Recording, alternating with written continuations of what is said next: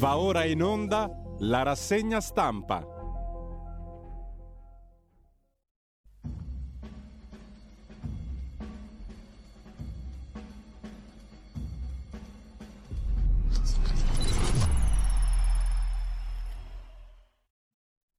Ascoltatrici e a tutti gli ascoltatori, da Giulio Cainarca, ben trovati all'appuntamento con la rassegna stampa. Sono le 7.31, il martedì 22 febbraio e come al solito vi consiglio di partire dal nostro sito radiolibertà.net. Senza perdere altro tempo in descrizioni, ve lo percorrete, ve lo potete anche approfondire nelle diverse sezioni e rimane quello il punto di riferimento per quanto ci riguarda radiolibertà.net. Naturalmente con la preziosissima sezione Sostienici, scopritela tutta se non l'avete già fatto. Intanto, senza perdere tempo, oggi andiamo subito a vedere le notizie principali dominate dal caso Ucraina. Putin ha riconosciuto la zona filorussa dell'Ucraina, del Donbass, precipita la crisi, scrive per esempio l'agenzia ANSA in prima pagina, e Kiev risponde: non abbiamo paura. Il Cremlino, la Russia, fa sapere che le forze armate russe svolgeranno funzioni di sostegno alla pace.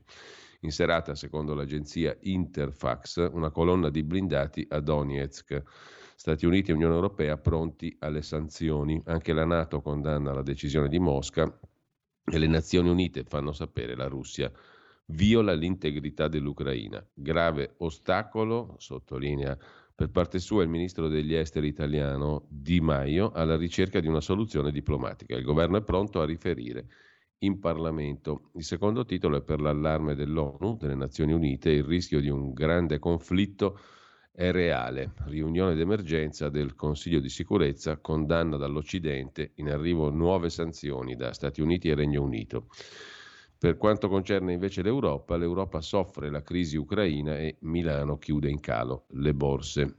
Emendamento della Lega su fine emergenza, 31 marzo prossimo, la fine dell'emergenza Covid e ancora tensione nel governo. In commissione maggioranza divisa, la proposta di modifica proponeva lo stop al Green Pass dopo il 31 marzo. Il voto in asse con Fratelli d'Italia, la misura non passa, prevista una riunione di maggioranza. Poi vedremo anche questo dai quotidiani di oggi, mentre per quanto concerne la vicenda ucraina faremo riferimento soprattutto al Giornale e a Repubblica con le cronache degli inviati. Gian Micalessin, Fausto Biloslavo e l'inviata di Repubblica tra Russia e le zone filorusse dell'Ucraina.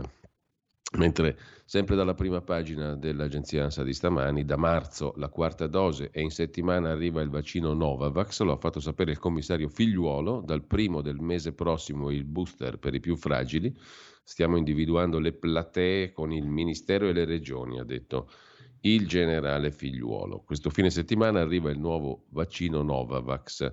Parla anche il consulente del ministro Speranza, Ricciardi, la quarta dose per gradi, prima agli anziani e poi agli operatori sanitari.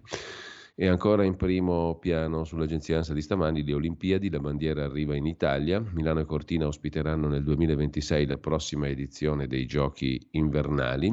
La cronaca nera, minorenne accoltellata da 14enne a Roma, è grave.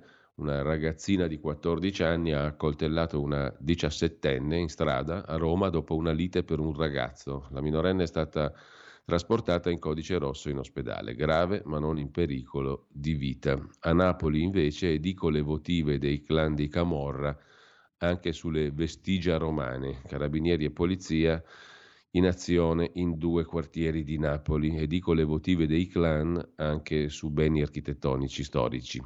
Congo, l'uccisione dell'ambasciatore Attanasio e del carabiniere Iacovacci e dell'autista Milambo, uccisi per $50.000, ma il papà di Attanasio non crede a questa ricostruzione, pubblicata ieri dai giornali, in primis dal Corriere della Sera. L'ambasciatore italiano Luca Attanasio, il carabiniere Iacovacci e l'autista congolese Milambo furono uccisi il 22 febbraio del 2021 a Goma, in Congo. I banditi pretesero soldi, loro non li avevano, però appunto la versione non è così pacifica.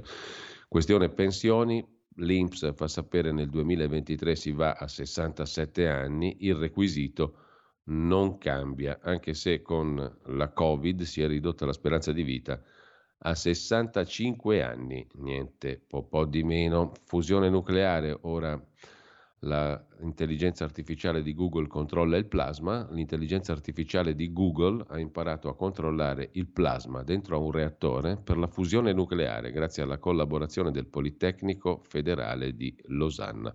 Sulla questione delle pensioni forse vale la pena approfondire un attimo. Nel 2023, cioè l'anno prossimo, i requisiti per l'accesso alla pensione, adeguati all'incremento della speranza di vita, non cambiano, per cui si andrà in pensione di vecchiaia a 67 anni e in pensione anticipata con 42 anni e 10 mesi di contributi. Lo precisa una circolare dell'INPS sulla base del decreto del Ministero dell'Economia e di quello del Lavoro di ottobre.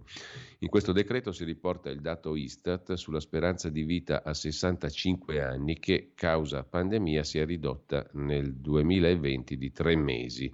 I requisiti per l'accesso alla pensione potranno cambiare dal 1 gennaio del 25 per la pensione di vecchiaia, dal 27 per quella anticipata.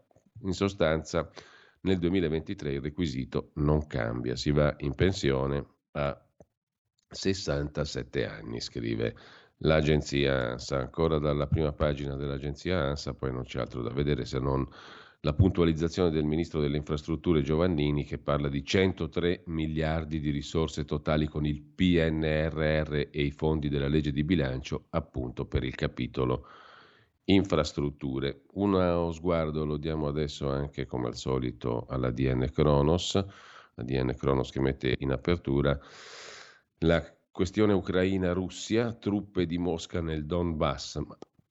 Fa sapere la Russia però per mantenere la pace, anche se Putin riconosce il Donbass, cioè la zona filorussa dell'Ucraina. E l'Ucraina è una minaccia per la Russia, ha detto il presidente russo, citando addirittura Lenin, come vedremo. Sul Green Pass lo strappo della Lega, il governo lavora a una roadmap, nessuna cabina di regia sull'uscita della pandemia in settimana, decisioni ancorate alle evidenze scientifiche, fa sapere il governo. E sempre in tema di Covid, in Gran Bretagna dal 24 febbraio, dopodomani, cancellate tutte le restrizioni e la conferma del premier Johnson, niente più obbligo di autoisolamento dopo contatto con positivo, scrive l'agenzia ADN Cronos, riassumendo la posizione britannica, che lasciamo. Un'occhiata la diamo anche all'agenzia Dire, che di solito non vediamo mai. Ucraina in primo piano naturalmente, ma anche Lega contro il governo, stop al Green Pass da aprile, l'emendamento leghista è stato respinto. Parla Enrico Letta, col Movimento 5 Stelle il rapporto è cementato e durerà. Poi Letta avvisa la Lega, serve serietà. Il generale Figliuolo annuncia la quarta dose di vaccino per i fragili dal 1 marzo, e con questo lasciamo anche l'agenzia Dire e andiamo a vedere le prime pagine dei quotidiani di oggi. Come di consueto partiamo dal Corriere della Sera, adesso ci arriviamo. Il Corriere apre naturalmente con la sfida di Putin, entrano le truppe. Il Cremlino riconosce l'indipendenza del Donbass, già cominciato l'invio di soldati a Donetsk, i primi blindati, condanna da Europa e Stati Uniti che parlano di dure sanzioni. Biden si rivolge al presidente ucraino Zelensky e gli assicura il nostro impegno per salvare l'integrità del paese. Sfida di Putin all'Occidente, sintetizza il Corriere della Sera. Dal taglio alto del Corriere della Sera poi una vicenda che ci porta a Sabaudia, la sindaca è finita ai domiciliari per corruzione con altri 15 complici, appalti, soldi, favori, al telefono dicevano grazie al virus. A pagina 18, ci andiamo subito, c'è il servizio di dettaglio, l'esultanza dei corruttori, grazie Covid, grazie a Dio, grazie al coronavirus, esultava l'imprenditore Luigi Manzo, in clamoroso ritardo sull'allestimento dei lavori per la Coppa del Mondo di canottaggio e felice di poter scaricare sul Covid le colpe della propria inefficienza. Era il 2020 e secondo la procura di Latina il buon retiro dei romani svelava il sistema Sabaudia, un grumo di favoritismi e di corruzione per gestire quanto di più prezioso ha la città, cioè le spiagge e la tradizione dei remi. Si è arrivati così alle 16 misure cautelari notificate ieri per reati che vanno dal peculato alla corruzione, induzione a dare o promettere utilità, turbativa d'asta. Finita ai domiciliari la sindaca di Sabaudia, Giada Gervasi, esponente di alcune liste civiche, pienamente coinvolta, secondo i giudici, secondo gli inquirenti, in un sistema criminoso che la GIP Giorgia Castriota definisce ampio, diffuso, radicato, capillare. La sindaca si è dimessa e si è detta fiduciosa nella magistratura. Gli arresti domiciliari sono stati ordinati anche per il direttore generale del comitato Sabaudia 2020, Luigi Manzo, il consigliere comunale Sandro Dapit, un ex assessore all'urbanistica, l'assessore del comune di Pontinia Giovanni Bottoni, l'ex direttore del parco del Circeo e altri. Non mancano uomini delle forze dell'ordine coinvolti, come alcuni carabinieri. La prima operazione nei confronti di reati compiuti da colletti bianchi locali conta 30 indagati, tra cui costruttori e titolari di stabilimenti balneari, imprenditori, consulenti, perché intorno al business principale di Sabaudia e delle sue dune, sempre meno ampie, sempre più erose dalle maree, andavano concentrandosi gli appetiti. Gran parte dell'inchiesta ricostruisce il meccanismo, favori, turbative, per i lavori della Coppa del Mondo di canottaggio, nella cui organizzazione il comune era in clamoroso colpevole ritardo. Si procedeva ad affidare lavori grazie allo spacchettamento sotto la soglia e la maggioranza continuava a tutelare le concessioni balneari, spesso inadempienti, quasi mai a norma.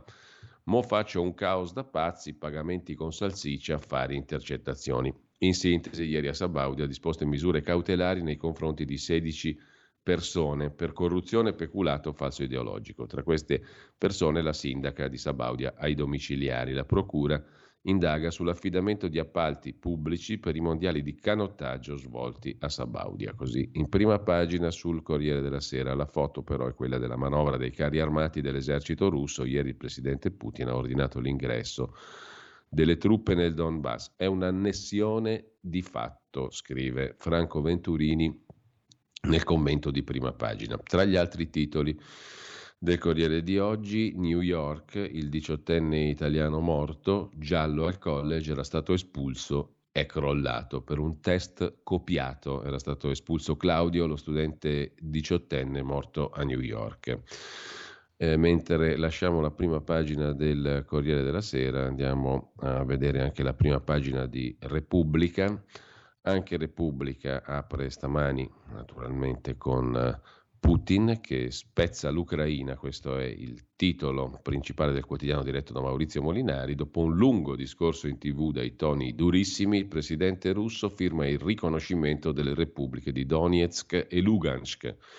Biden chiama Macron e Scholz, sanzioni immediate, dice il presidente americano, violati gli accordi internazionali reagiremo, condanna dell'Unione Europea e delle Nazioni Unite. Mosca invia quelle che chiama truppe di pace. Nella notte i primi soldati entrano nel Donbass, la zona ucraina filorussa. Ha detto tra le altre cose il presidente Putin, e ciò che evidenzia Repubblica in prima pagina, l'Ucraina ha già perso la sua sovranità diventando serva dei padroni occidentali. Se entrasse nella Nato sarebbe una minaccia alla nostra sicurezza. I missili potrebbero raggiungere Mosca in pochi minuti. E sempre Putin ha aggiunto, l'Ucraina perseguita i cittadini russi, sostanzialmente siamo noi l'obiettivo. Così la Russia ha tutto il diritto di prendere misure di ritorsione per garantire la propria sicurezza. Questo è esattamente ciò che faremo. Così Repubblica inquadra la questione. Miliziani filorussi festeggiano nelle strade di Donetsk, nel Donbass ucraino, e a Rostov carri armati pronti all'invasione. Poi leggeremo la corrispondenza di Rosalba Castelletti, appunto, dalla Russia, dal confine con l'Ucraina e col Donbass. Per quanto concerne invece la politica italiana, sul Green Pass la maggioranza si lacera, blitz della Lega, la pazienza sta per finire, per Mario Draghi le divisioni di ieri sono la conferma di un timore, scrive Repubblica, che lasciamo per andare alla prima pagina della Stampa di Torino. La foto e il titolo principale sono sull'Ucraina, le mani di Putin sul Donbass, sintetizza la Stampa in prima pagina. Il presidente russo ha parlato in TV, ha inviato truppe, ha parlato di operazione di peacekeeping, e Stati Uniti e Unione Europea si dicono pronti a reagire. E sempre dal primo piano della Stampa, poi lo vediamo più in dettaglio, lavoro, il sondaggio di Alessandra Ghisleri, lavoro, occupazione, caro bollette. Finalmente la Covid se ne esce dalle preoccupazioni degli italiani, interrogando i cittadini sulle priorità su cui vorrebbero il governo impegnato in prima linea, compaiono il lavoro e l'occupazione in tutte le sue declinazioni al primo posto, seguito dal caro bollette, assoluta new entry nelle preoccupazioni degli italiani. A questo si sommano l'indicazione dell'inflazione generale, la necessità di sanare il gap del caro vita per i cittadini più in difficoltà. Insomma, le preoccupazioni degli italiani adesso sono sull'economia, scrive La Stampa, riassumendo il sondaggio di Alessandra Ghisleri, e Draghi è visto come una garanzia. C'è poi il generale Figliuolo, quarta dose al via da marzo. Via la quarta dose per i fragili dal 1° marzo, annuncia il generale Figliuolo, 890.000 dosi ripartite in base alla richiesta delle regioni, in testa la Puglia che se ne è prese 155.000, seguita dalla Lombardia 134.000, al Piemonte ne vanno 52.000. Una terza dose in rampa di lancio per chi ha avuto Johnson & Johnson, riparte lo scontro sul Green Pass, la Lega torna a sfidare il governo e chiede la fine del Green Pass entro il 31 di marzo, così scrive La Stampa in prima pagina. Dalla Stampa passiamo adesso alla Verità, come al solito la Verità di Maurizio Belpietro, che mette in apertura il titolo principale, adesso lo vediamo, le brigate Speranza vacillano, il muro può crollare, l'esecutivo, il governo tentenna ancora in aula sulla conversione dei decreti Covid, panico in maggioranza, la Lega vota con Fratelli d'Italia e con ex 5 Stelle, fallito il blitz leghista sullo stop al Green Pass, Forza Italia si è astenuta, ma la credibilità di virologi e talebani è nulla e Draghi deve tenerne conto, scrive Maurizio Belpietro. Draghi deve sbarazzarsi, scrive il direttore della Verità, della banda Speranza. Fallisce il blitz contro il Green Pass, ma la maggioranza è decotta, scrive ancora la Verità con Carlo Tarallo. Bocciato in commissione l'emendamento leghista, ansia per il seggio che doma la fronda 5 Stelle, Forza Italia si astiene, Fratelli d'Italia, Carroccio ed ex Grillini però mandano sotto il governo sull'apartheid a scuola, larghe intese agli sgoccioli e si rischia anche il pasticcio sulla quarta dose, scrive Camilla Conti. Il generale Figliuolo annuncia che gli immunodepressi saranno vaccinati da marzo, ma le incognite abbondano, dal farmaco da usare all'ipotesi di vincolare la CARD all'ennesima iniezione e gli oltranzisti già si lanciano. In autunno toccherà a tutti, ma medici e scienziati frenano. Tra le altre cose oggi nella rubrica Pop Economia, a partire dalle 16.30, sarà su Radio Libertà di nuovo il professor Andrea Crisanti con Alessandra Mori. E intanto dalla prima pagina della Verità di oggi, i conflitti di interessi del pasdaran del ministro, del consulente del ministro Speranza Walter Ricciardi, se ne occupa Francesco Borgonovo. Ricciardi fu consulente di diverse case farmaceutiche e partecipò ad eventi sponsorizzati dai colossi mentre era a capo dell'Istituto Superiore di Sanità. Situazioni sospette denunciate anche dal Codacons e confermate dai giudici. Ora invita i genitori a vaccinare i bimbi. Come fidarsi? Nelle ultime settimane, scrive Francesco Borgonovo, Walter Ricciardi non si dà pace. Più il dibattito sulla fine del Green Pass e il ritorno alla vita si infuoca, più il consulente del ministro Speranza si affanna a gridare che non bisogna riaprire, che il lasciapassare deve rimanere, che il sistema dei richiami deve durare il più a lungo possibile. I fatti lo smentiscono, lui tira dritto, i cronisti smontano le sue affermazioni, tutto gli scivola addosso. Draghi parla di uscita dalla crisi, niente da fare. Walter Ricciardi si intigna e pesta i piedi. Ieri è uscita sulla Stampa l'ultima intervista. Dopo aver ribadito alcune bufale su Hong Kong, Ricciardi è tornato alla carica. Il professore denunciò anche per diffamazione un'associazione di consumatori, ma perse e nel 2018 lasciò l'Istituto Superiore di Sanità adducendo motivazioni politiche. Socio fondatore di Italia Futura con Montezemolo, si candidò poi con Scelta Civica di Monti, ora è il responsabile sanità di Azione, il partito di Calenda, scrive La Verità sui conflitti di interesse del talebano Ricciardi. Dal taglio alto della Verità poi ancora da segnalare la lezione inglese, da dopodomani cittadini liberi e responsabili, scrive Caterina Belloni, e poi Claudio Antonelli si occupa a centropagina di fisco e catasto mescolati coi diktat del PNRR. Arriva la bomba politica, il capitolo tasse, mattone compreso, non c'entra col recovery, ma il governo vuole forzare. Dopo il Covid sarà il banco di prova. Dopo che il governo è andato sotto in aula, perdendo sul mille proroghe vari pezzi, Mario Draghi segue il deragliamento del decreto Covid, scrive Claudio Antonelli sulla Verità. Il 31 marzo scade lo stato d'emergenza. Cosa succederà dopo e quali saranno le applicazioni del Green Pass a partire da aprile? Sono temi delicati, ma c'è un altro tema bollente. Legge delega fiscale, sospesi i lavori d'aula il 20 gennaio per lasciare spazio al voto per il Presidente della Repubblica.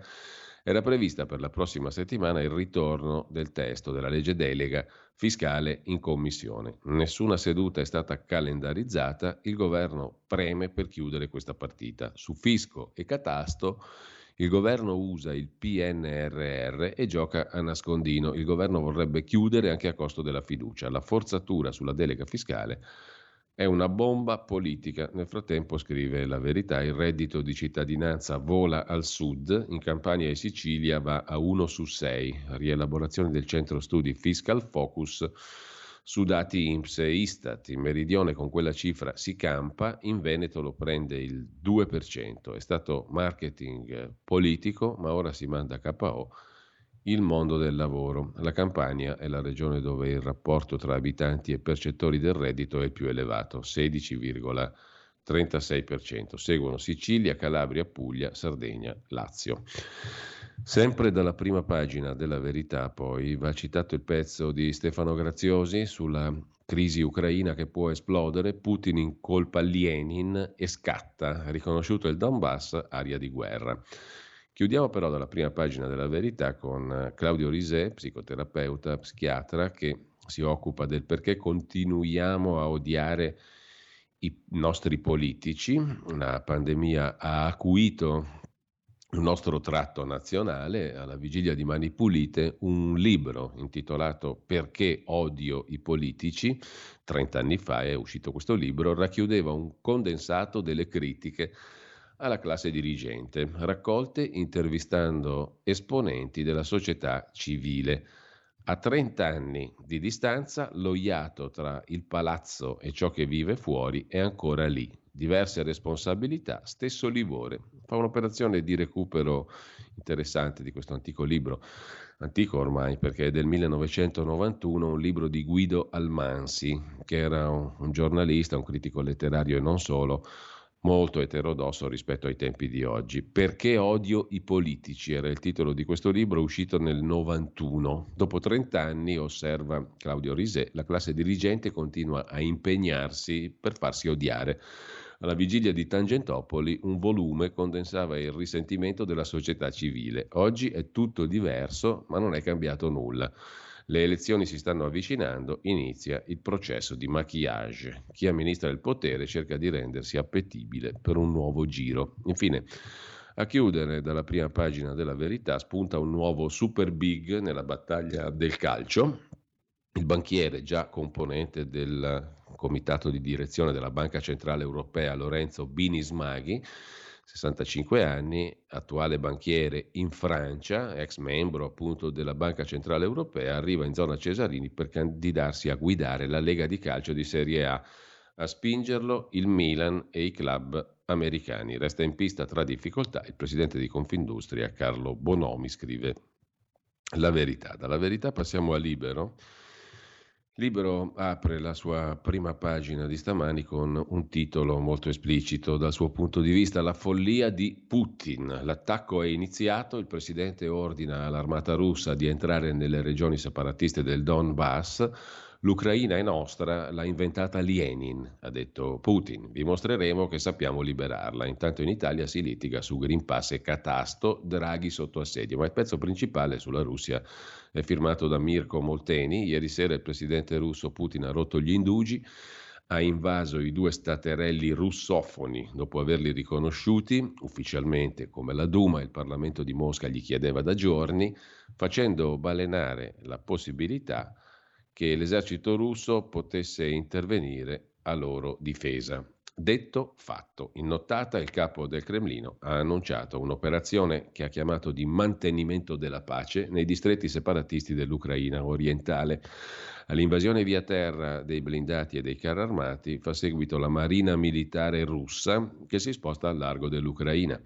È la conseguenza del lungo discorso tenuto in diretta televisiva col quale il presidente russo aveva voltato le pagine della storia attaccando la classe dirigente ucraina. L'Ucraina è parte della nostra storia, aveva detto Putin, ma la spaccatura dell'impero russo era l'eredità del bolscevismo e in pratica l'Ucraina è stata creata da Lenin nel 1917. Quanto alla Crimea, già recuperata dai russi nel 2014, essendo irrinunciabile per basi come quella navale di Sebastopoli, ha ricordato che già parte della Repubblica Sovietica Russa fu assegnata a tavolino alla Repubblica Sovietica Ucraina da Khrushchev nel 1954. Gli ucraini, dice Putin, sono dominati da oligarchi interessati solo ai loro soldi e alle loro aziende, nonché a dividere l'Ucraina dalla Russia. Hanno sfruttato lo sconforto dei cittadini, sono arrivati a un colpo di Stato col sostegno degli Stati Uniti grazie a milioni di dollari al giorno. C'è stata corruzione dilagante, gli ucraini si sono trovati a essere marionette, alludeva Putin alla rivolta di Piazza Maidan del 2014, sostenuta dalla CIA e dall'ambasciata americana di Kiev, che rovesciò il presidente ucraino filorusso Yanukovych. Sugli intrallazzi, chissà, scrive Libero, se il leader del Cremlino avrà pensato anche al figlio del presidente americano Joe Biden, Hunter Biden, in affari per anni a Kiev.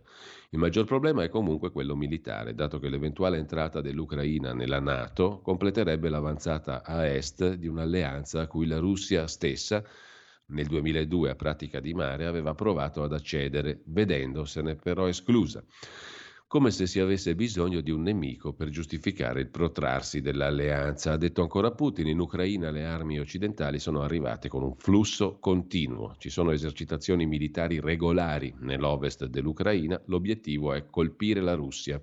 Le truppe della Nato stanno prendendo parte a queste esercitazioni, almeno 10 sono in corso e i contingenti Nato in Ucraina potrebbero crescere rapidamente. I sistemi di comando delle truppe ucraine sono già integrate con la Nato e l'alleanza ha iniziato a sfruttare il territorio ucraino con infrastrutture missilistiche.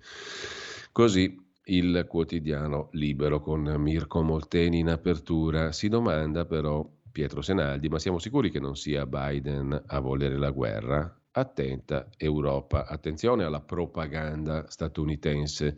Washington non manda le proprie truppe, ma invita gli alleati a intervenire. Chi vuole davvero la guerra? Se Putin entrerà a Kiev, l'Occidente rivederà il proprio velleitarismo e poco dopo la Cina si riannetterà Taiwan. Se Mosca sarà sconfitta diplomaticamente, Unione Europea e Stati Uniti la regaleranno alla Cina. Così ragiona Pietro Senaldi in prima pagina. Giovanni Sallusti si occupa pure egli di Ucraina e Russia. Gli invasori vanno trattati come criminali, una scelta inevitabile, scrive Sallusti in prima pagina. A pagina 2, se lo zar scatena un conflitto andrà trattato come un criminale. Sono troppi i tifosi italiani del dittatore, scrive Sallusti in prima pagina su Libero. Lo strano incantesimo che ci avviluppa tutti prima o poi deve finire. Il noi non è retorico. Intendo noi liberal conservatori, identitari, sovranisti, qualunque cosa significhi, moderati, cattolici e laici, insomma partecipi di una visione del mondo di centrodestra.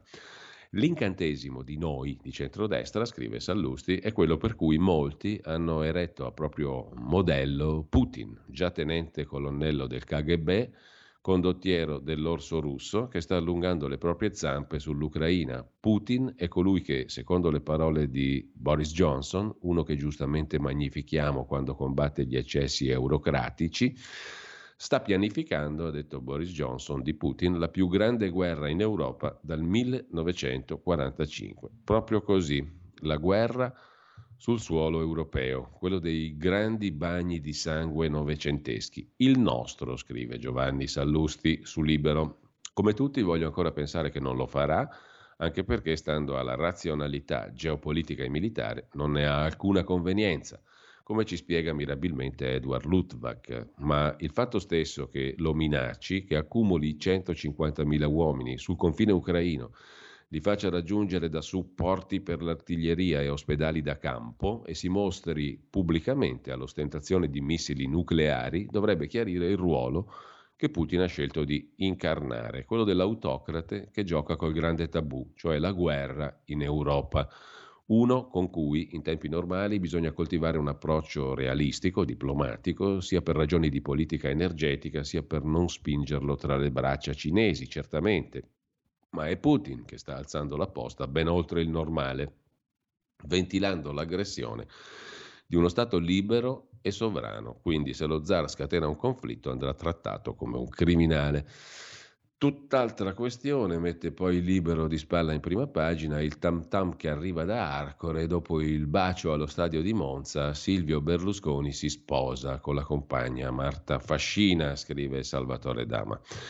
E con questo lasciamo Libero, andiamo a vedere anche la prima pagina adesso del Fatto Quotidiano, il quotidiano di Marco Travaglio, che mette in apertura non la politica estera ma la politica interna, il caso Open, la fondazione di Renzi su cui c'è un'indagine, il PD con le destre contro i pubblici ministeri che indagano su Renzi, vogliono trascinare la procura davanti alla Corte Costituzionale. Impunità di casta, sì del PD all'accusa ai magistrati di violare la Costituzione, e invece il Movimento 5 Stelle voterà contro. Il PD fa scudo a Renzi sulla Fondazione Open, oggi il voto al Senato contro i pubblici ministeri che lo accusano. Nel pomeriggio si vota la questione. Enrico Letta in ginocchio di fronte a Renzi. Questo pomeriggio al Senato il PD voterà per trascinare di fronte alla Corte Costituzionale i magistrati di Firenze che hanno chiesto il rinvio a giudizio per finanziamento illecito di Matteo Renzi, allora segretario del PD, nell'ambito dell'indagine sulla Fondazione Open, ritenuta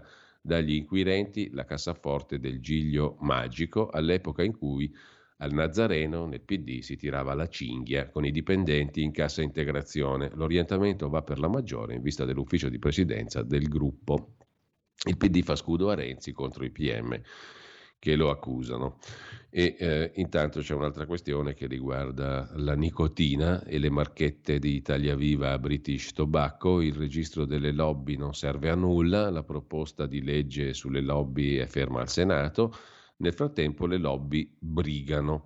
L'ultimo esempio, un pacchetto di norme ad aziendam inserito dal governo nel decreto mille proroghe. 15 commi regolano la circolazione e la vendita in Italia delle nicotine push, bustine di nicotina da mettere in bocca per soddisfare il bisogno di fumo senza sigarette. Su questo prodotto British American Tobacco, la BAT, primo colosso mondiale del settore, punta per sbarcare nel Portofranco di Trieste con un nuovo stabilimento su cui ha investito $500 million e perciò lavora per far approvare le norme che ne consentano il commercio.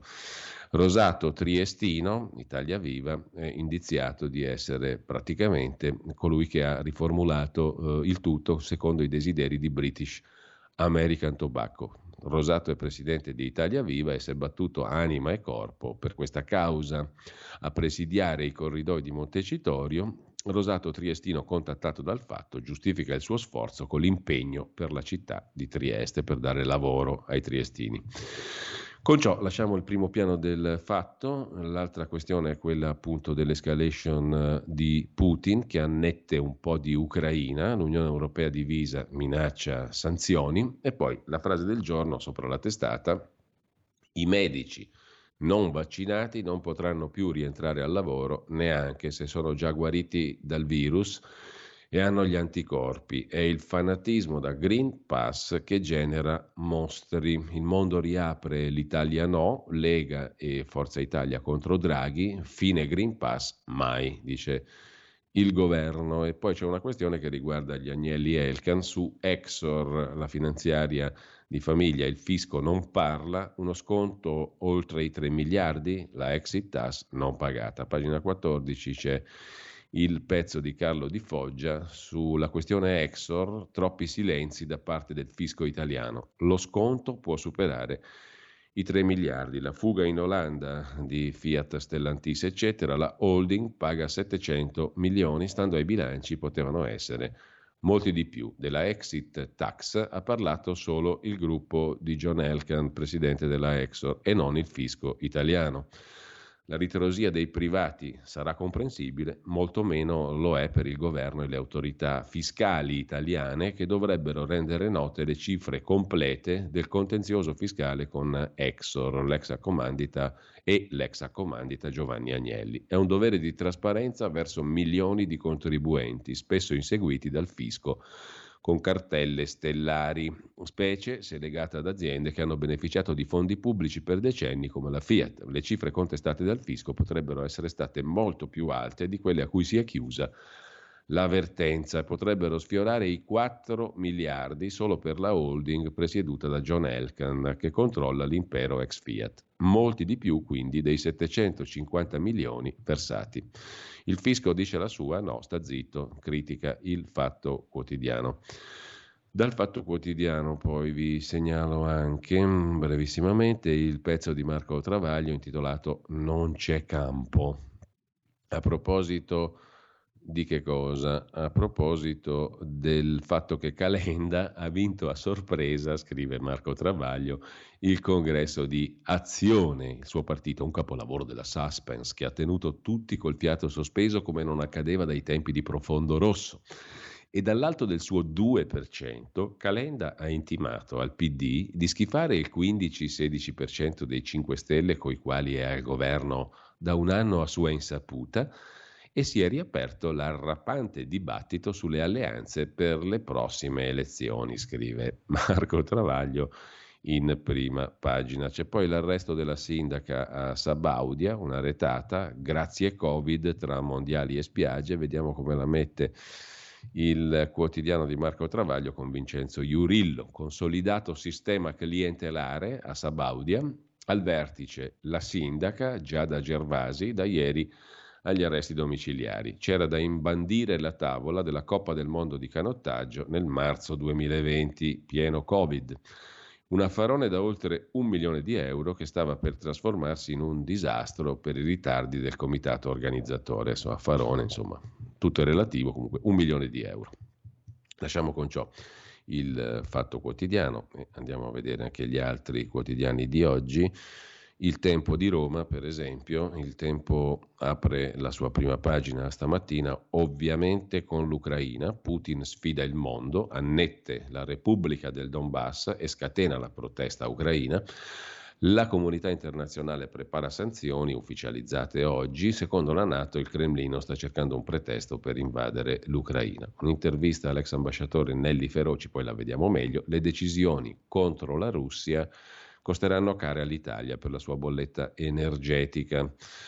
Mentre di appalti truccati e lidi favoriti con 12 arresti a Sabaudia si occupa ovviamente anche il quotidiano romano, ai domiciliari il sindaco Giada Gervasi, eletta nel 2017 a Sabaudia con una lista civica e pronta a ricandidarsi alle prossime comunali a marzo, l'assessore ai lavori pubblici e un consigliere comunale. 12 gli arresti, terremoto giudiziario, ma c'è anche il focus del quotidiano romano su Anzio e Nettuno, perché secondo le indagini avrebbero tentato di costruire l'impianto con una società ad hoc anche altri indagati. Nel mirino dell''ndrangheta, il depuratore di Ponza, le intercettazioni. Nello statuto c'è scritto che si può occupare anche dell'ambiente, ma adesso la deve rettificare.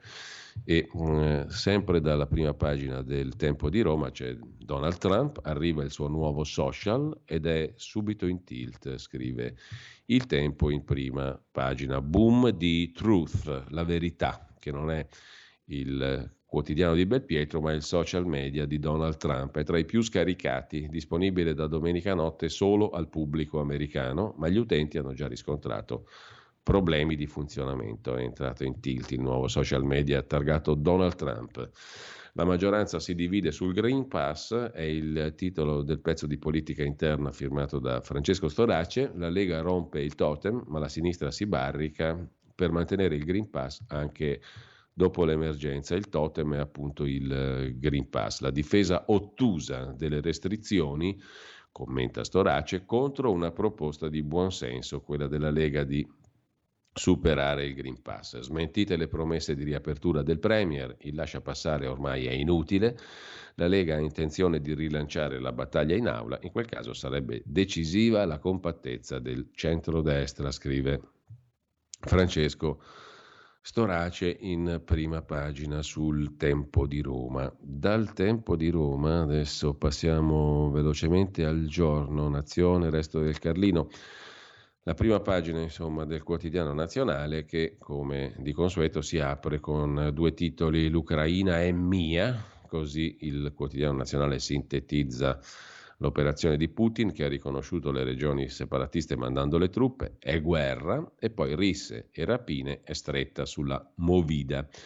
Emergenza nazionale. A Bologna ragazzi identificati preventivamente dalla polizia, foto ai documenti, scoppia la polemica. A Roma una 15enne accoltella una 17enne per gelosia, allarme a Milano per le baby gang. Non c'è più posto nel carcere minorile. La generazione sacrificata presenta il conto. Il disagio figlio del lockdown, scrive Alessandro Milan nell'editoriale del Quotidiano Nazionale. Dal Quotidiano Nazionale passiamo al Giornale. Come dicevamo prima, poi leggeremo più dettagliatamente le cronache di Fausto Biloslavo e Gian Micalessin, che aprono peraltro la prima pagina del Giornale. Putin fa lo zar e annette mezza Ucraina, riconoscendo l'indipendenza del Donbass e sfidando il mondo, parlando di impero russo. Putin invia i primi soldati, ma la politica dell'espansione è già una realtà, scrive Roberto Fabbri. Timori energetici, banche, gas e commercio, le possibili sanzioni dell'Unione Europea, che è pronta a presentare il conto alla Russia dopo il riconoscimento del Donbass. Josep Borrell, l'alto rappresentante dell'Unione Europea per gli affari esteri, ha riferito di una gamma senza precedenti di sanzioni economiche contro la Russia. Commercio, banche, forniture di gas, sono pronte le sanzioni, anche se l'Unione Europea tentenna. Europa e Stati Uniti preparano misure contro Mosca, l'Europa è divisa, Germania e Italia sono caute sul nodo energia. Washington lavora allo stop dell'export di tecnologie, ipotesi blacklist per politici e per affaristi. Intanto, sempre dalla prima pagina del Giornale, l'altra questione: meno restrizioni. Salvini ma anche Berlusconi spingono Draghi, la Lega vota l'emendamento di Fratelli d'Italia sullo stop al Green Pass, Forza Italia però si astiene.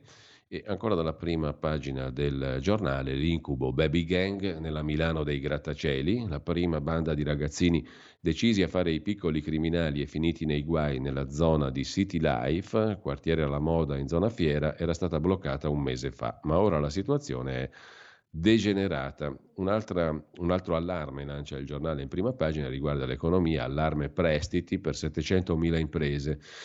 La fine del salvagente statale e la stretta bancaria sono le cause della paura per le aziende, la fine delle moratorie, l'insufficiente disponibilità di strumenti a sostegno dei finanziamenti alle imprese potrebbe mettere a repentaglio la ripresa economica. Da sciogliere il nodo relativo alle moratorie scadute a dicembre, si rischia il dissesto finanziario per quasi 700.000 imprese, scrive il Giornale, che poi mette una cosa stupenda in prima pagina, la crocifissione che sta di fronte al Cenacolo di Leonardo a Milano, in Santa Maria delle Grazie, così rinasce il capolavoro a cui tutti danno le spalle, scrive Luigi Mascheroni. L'articolo è a pagina 24 del Giornale. Donato Montorfano, grande pittore rinascimentale, coevo di Leonardo da Vinci, è l'infelice vicino Montorfano dell'ultima cena di Leonardo e inizia il restauro della crocefissione sulla parete opposta al capolavoro di Leonardo da Vinci a Milano in Santa Maria delle Grazie.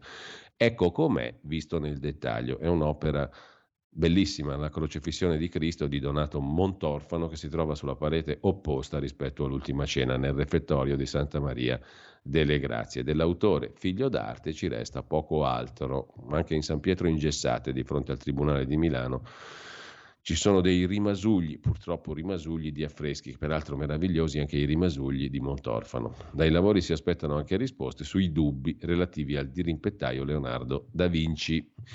Con questo lasciamo la prima pagina del Giornale e dal Giornale passiamo alla prima pagina del Foglio. Il Foglio apre in taglio alto sotto la testata con l'articolo del giorno dedicato alla vicenda ucraina sotto un profilo particolare, la posizione della Gran Bretagna di Boris Johnson, far fronte comune con l'Unione Europea per difendere i valori liberali. Viva l'Europa, viva Boris, europeista. Per quanto concerne la politica interna, si domanda il Foglio, ma quanto dura il governo Draghi in questo modo? La Lega cerca un asse col Movimento 5 Stelle, sfida Draghi sul Green Pass. Caos alla Camera, maggioranza a ranghi sciolti, Salvini vota con Fratelli d'Italia, Forza Italia si astiene e i grillini sono in rotta. La prossima grana è il MES.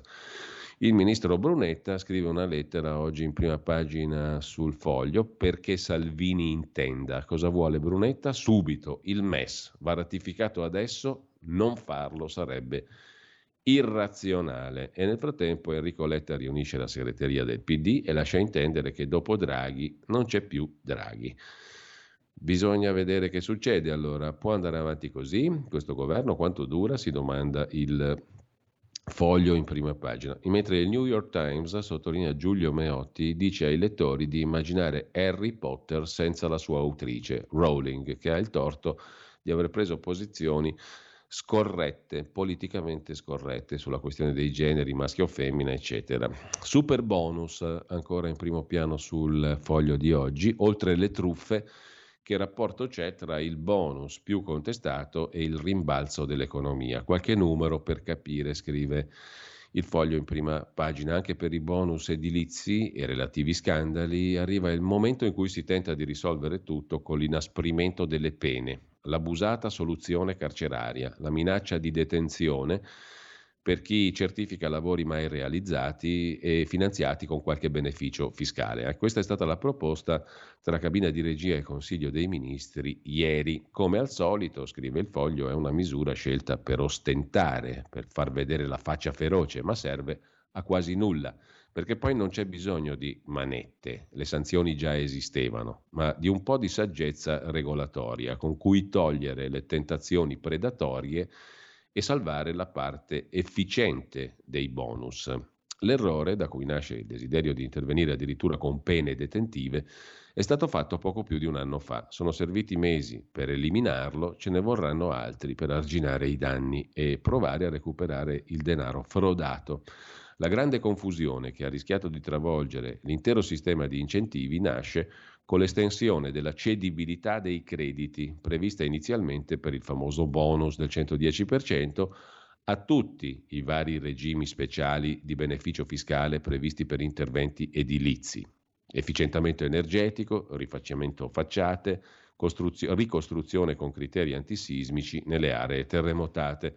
La montagna di soldi, più di 4 miliardi, individuata dall'Agenzia delle Entrate come possibile importo della somma delle truffe commesse in pochi mesi, si è potuta formare, scrive il Foglio, proprio con il concorso di diversi tipi di beneficio fiscale. Ma le frodi legate al solo strumento del sostegno del 110% dell'importo dei lavori sono solo 3 ogni 100 rilevate, quindi non è il super bonus 110% che causa le frodi. Magistratura e Agenzia delle Entrate stanno lavorando con buoni risultati e le somme sequestrate sono già oltre la metà del totale delle truffe realizzate. Insomma, bisogna tenere buono questo strumento, come del resto ha detto Salvini la scorsa settimana e la Lega la scorsa settimana. Non gettiamo tutto al macero e non buttiamo tutto dentro il calderone degli inasprimenti penali.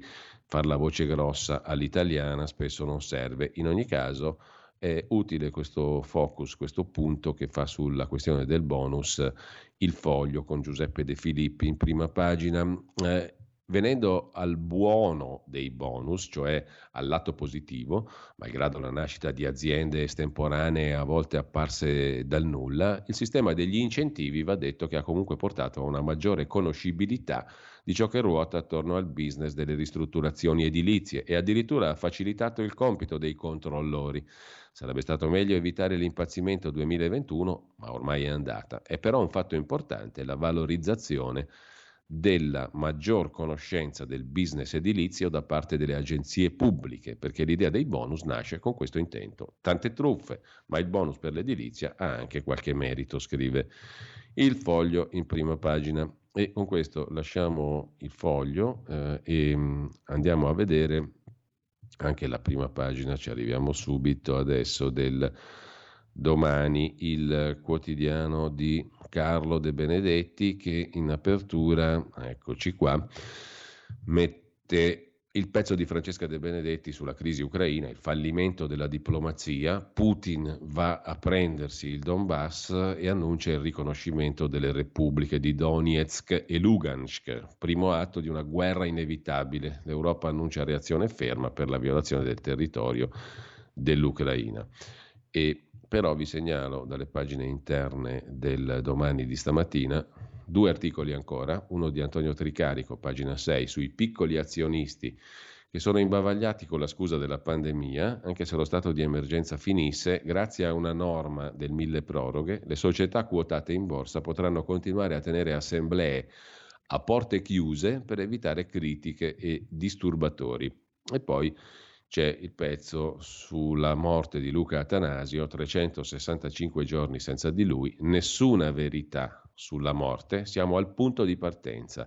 A un anno dall'omicidio dell'ambasciatore italiano, del carabiniere Vittorio Iacovacci, dell'autista Mustafa Milambo, le indagini non hanno fatto grandi progressi, mancano informazioni su ideatori, movente ed esecutori, al di là di ciò che è uscito in questi giorni.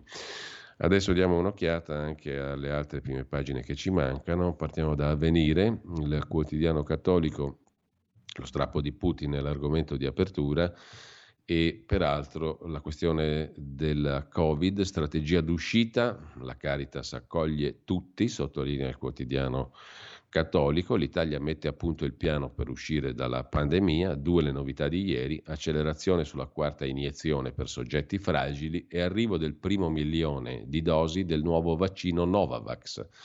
Intanto in Gran Bretagna il Premier Johnson annuncia la fine delle restrizioni e apre la fase della convivenza col virus. Nel nostro paese si fanno i conti con l'emergenza sociale. Caritas ribadisce la priorità nell'assistenza agli invisibili. Non lasciamo nessuno per strada, dice il direttore della Caritas, Don Marco Pagnello. Dopo aver creato luoghi di accoglienza nei mesi del lockdown, siamo pronti a fare la nostra parte per chi chiede aiuto, a partire dalle mense dei poveri. Così su Avvenire in prima pagina, e con questo lasciamo Avvenire, andiamo adesso a vedere rapidamente la prima pagina del Riformista di Piero Sansonetti. Il Riformista apre con Letta contro i referendum, Grillo si è mangiato il PD, addio sinistra, no ai quesiti su Severino e carcere. Angela Azzaro critica la posizione del PD contro questi due referendum. Poi lo scacco matto, Putin riconosce il Donbass e poi ci sono i manettari che non vogliono il Riformista in Rai, proteste per la partecipazione da Fazio del direttore Piero Sansonetti, scrive il Riformista in prima pagina. Dal Riformista passiamo a dare un'occhiata anche al quotidiano comunista, il Manifesto. Atto d'imperio è il titolo d'apertura su Putin. Putin firma il riconoscimento dell'indipendenza delle repubbliche autoproclamate di Donetsk e Lugansk, fine dei negoziati con l'Ucraina sugli accordi di Minsk, dopo un lungo intervento in TV in cui definisce l'Ucraina paese corrotto e pilotato dall'estero. L'Unione Europea parla di sanzioni devastanti. Sul Green Pass la Lega vota con Fratelli d'Italia e Letta vede le urne più vicine, il segretario del Partito Democratico. Detto ciò, e viste le prime pagine dei quotidiani di oggi, andiamo adesso a dare un'occhiata un pochino più approfondita agli argomenti, anzi agli articoli principali del giorno. Per quanto concerne la crisi internazionale sull'Ucraina, partiamo dal pezzo da Mosca di Gian Micalessin che apre la corrispondenza del Giornale di oggi. L'Ucraina fa parte dell'impero russo, Putin ha firmato in diretta annettendo il Donbass e inviando i primi blindati. Si apre il pezzo di Gian Micalessin con Putin che cita Lenin, che riconosce l'indipendenza delle province contese e ordina una missione militare, dice lui, per mantenere la pace. Per la Russia l'Ucraina non è solo un vicino, è parte integrale della propria storia. Con queste parole Putin ha rotto gli indugi e ha annunciato con un discorso di lunghezza senza precedenti, firmando in diretta la decisione di annettersi le regioni separatiste di Donetsk e Lugansk. Ma non solo.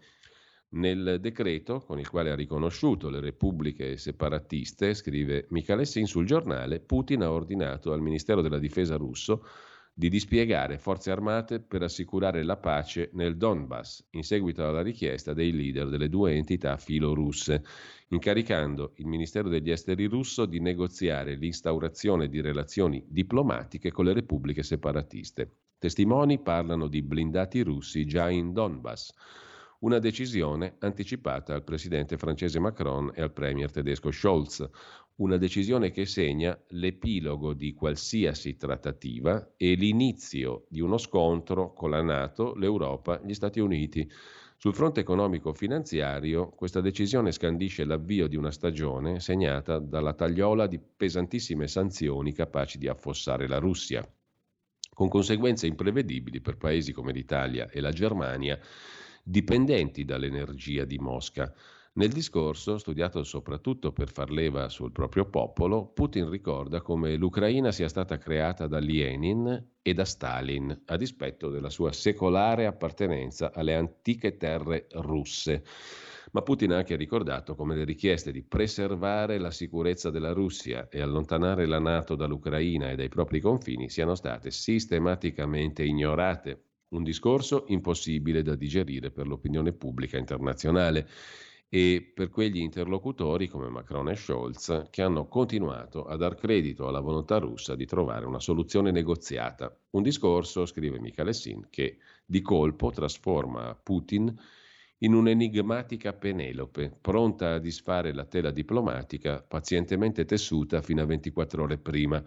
Una svista non da poco per un Putin che l'Europa considerava molto più affidabile di quanto non lo dipingessero Washington e Londra. Ora invece quell'apparenza sembra andata in fumo. In poche ore Zar Vladimir ha completamente smontato gli argomenti di coloro che scommettevano sulla sua preoccupazione verso le sanzioni, sanzioni capaci di mettere in ginocchio la Russia e di tagliarla definitivamente fuori da un'Europa dove Mosca esportava il 37,9% delle sue ricchezze naturali, il tutto a fronte di due frammenti di Ucraina, la cui valenza politico-storico-sentimentale non giustifica il costo dell'annessione. Certo, scrive Gian Micalessin, Putin lo giustifica sostenendo che l'Ucraina è gestita da potenze straniere e quindi gli sforzi di pace da lui dispiegati sono irrilevanti.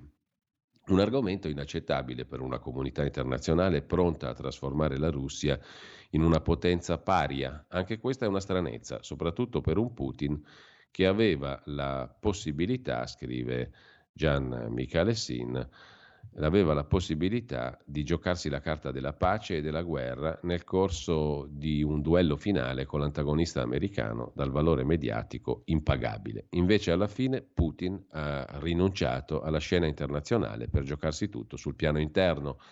Nel nome di quella scelta, Putin ha messo in scena una riunione straordinaria del Consiglio di sicurezza in cui ha ascoltato davanti alle telecamere i principali leader militari e politici.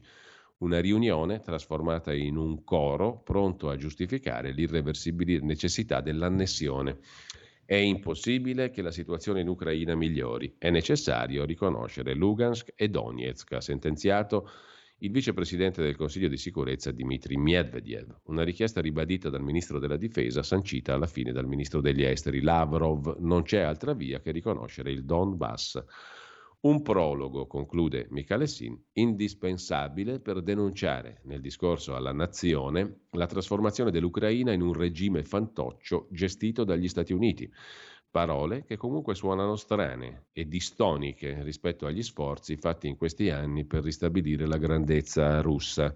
Parole che alla fine riconoscono una vittoria del nemico americano sul suolo storico della Russia e di fatto accelerano il dispiegamento militare lungo i confini di un'Ucraina che l'Alleanza Atlantica, ha detto Putin, ha trasformato in una scena di guerra, in un teatro di guerra, ha detto ancora il presidente russo. Così riassume Il Giornale con Gian Micalessin. Segue, sempre sul Giornale di oggi, il pezzo di Marco Valle su Donetsk e Lugansk, le due enclave filorusse, la cui storia è iniziata 8 anni fa da piazza Maidan. Il 20 febbraio del 2014 scattava la rivoluzione arancione contro il presidente filorusso Yanukovych, ma quel conflitto non si è mai concluso e oggi continua. La Russia ritiene lo stesso governo ucraino privo di qualunque legittimità storica. Stati Uniti ed Europa, presi in contropiede, vogliono garantire la sovranità ucraina. Summit d'emergenza tra Biden, Macron e Scholz. Risponderemo, staremo a vedere. La regione contesa è un territorio di 17.000 km quadrati abitato da 3,7 milioni di persone, scrive il Giornale. Segue sul Giornale, pagina 4, l'altro pezzo di rilievo, quello del corrispondente da Kiev, Fausto Biloslavo. Bombe, fake news, la guerra fantasma incendia il Donbass, l'obiettivo è il caos. Scambi di accuse tra Kiev e Mosca su presunti attacchi e sabotaggi nella regione filorussa. Adesso però ci fermiamo un attimo. Stai ascoltando Radio Libertà, la tua voce libera, senza filtri né censura. La tua radio. Stai ascoltando Radio Libertà, la tua voce libera, senza filtri né censure. La tua radio.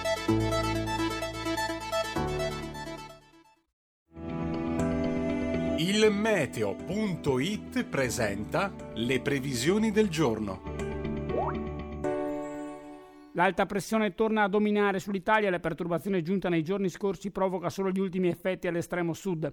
Temperature in generale aumento. Nella prima parte della giornata ampio soleggiamento su tutto il centro-nord con cieli limpidi, salvo per qualche lieve disturbo sui confini alpini. Tendenza al miglioramento anche al sud, ma qui avremo ancora qualche pioggia sulle estreme regioni meridionali. Nel pomeriggio ultimi deboli e sparsi fenomeni su Sicilia settentrionale e Salento, mentre altrove il tempo sarà buono ovunque. Le previsioni di Il Meteo.it tornano più tardi. Una buona giornata da Andrea Garbinato. Avete ascoltato le previsioni del giorno.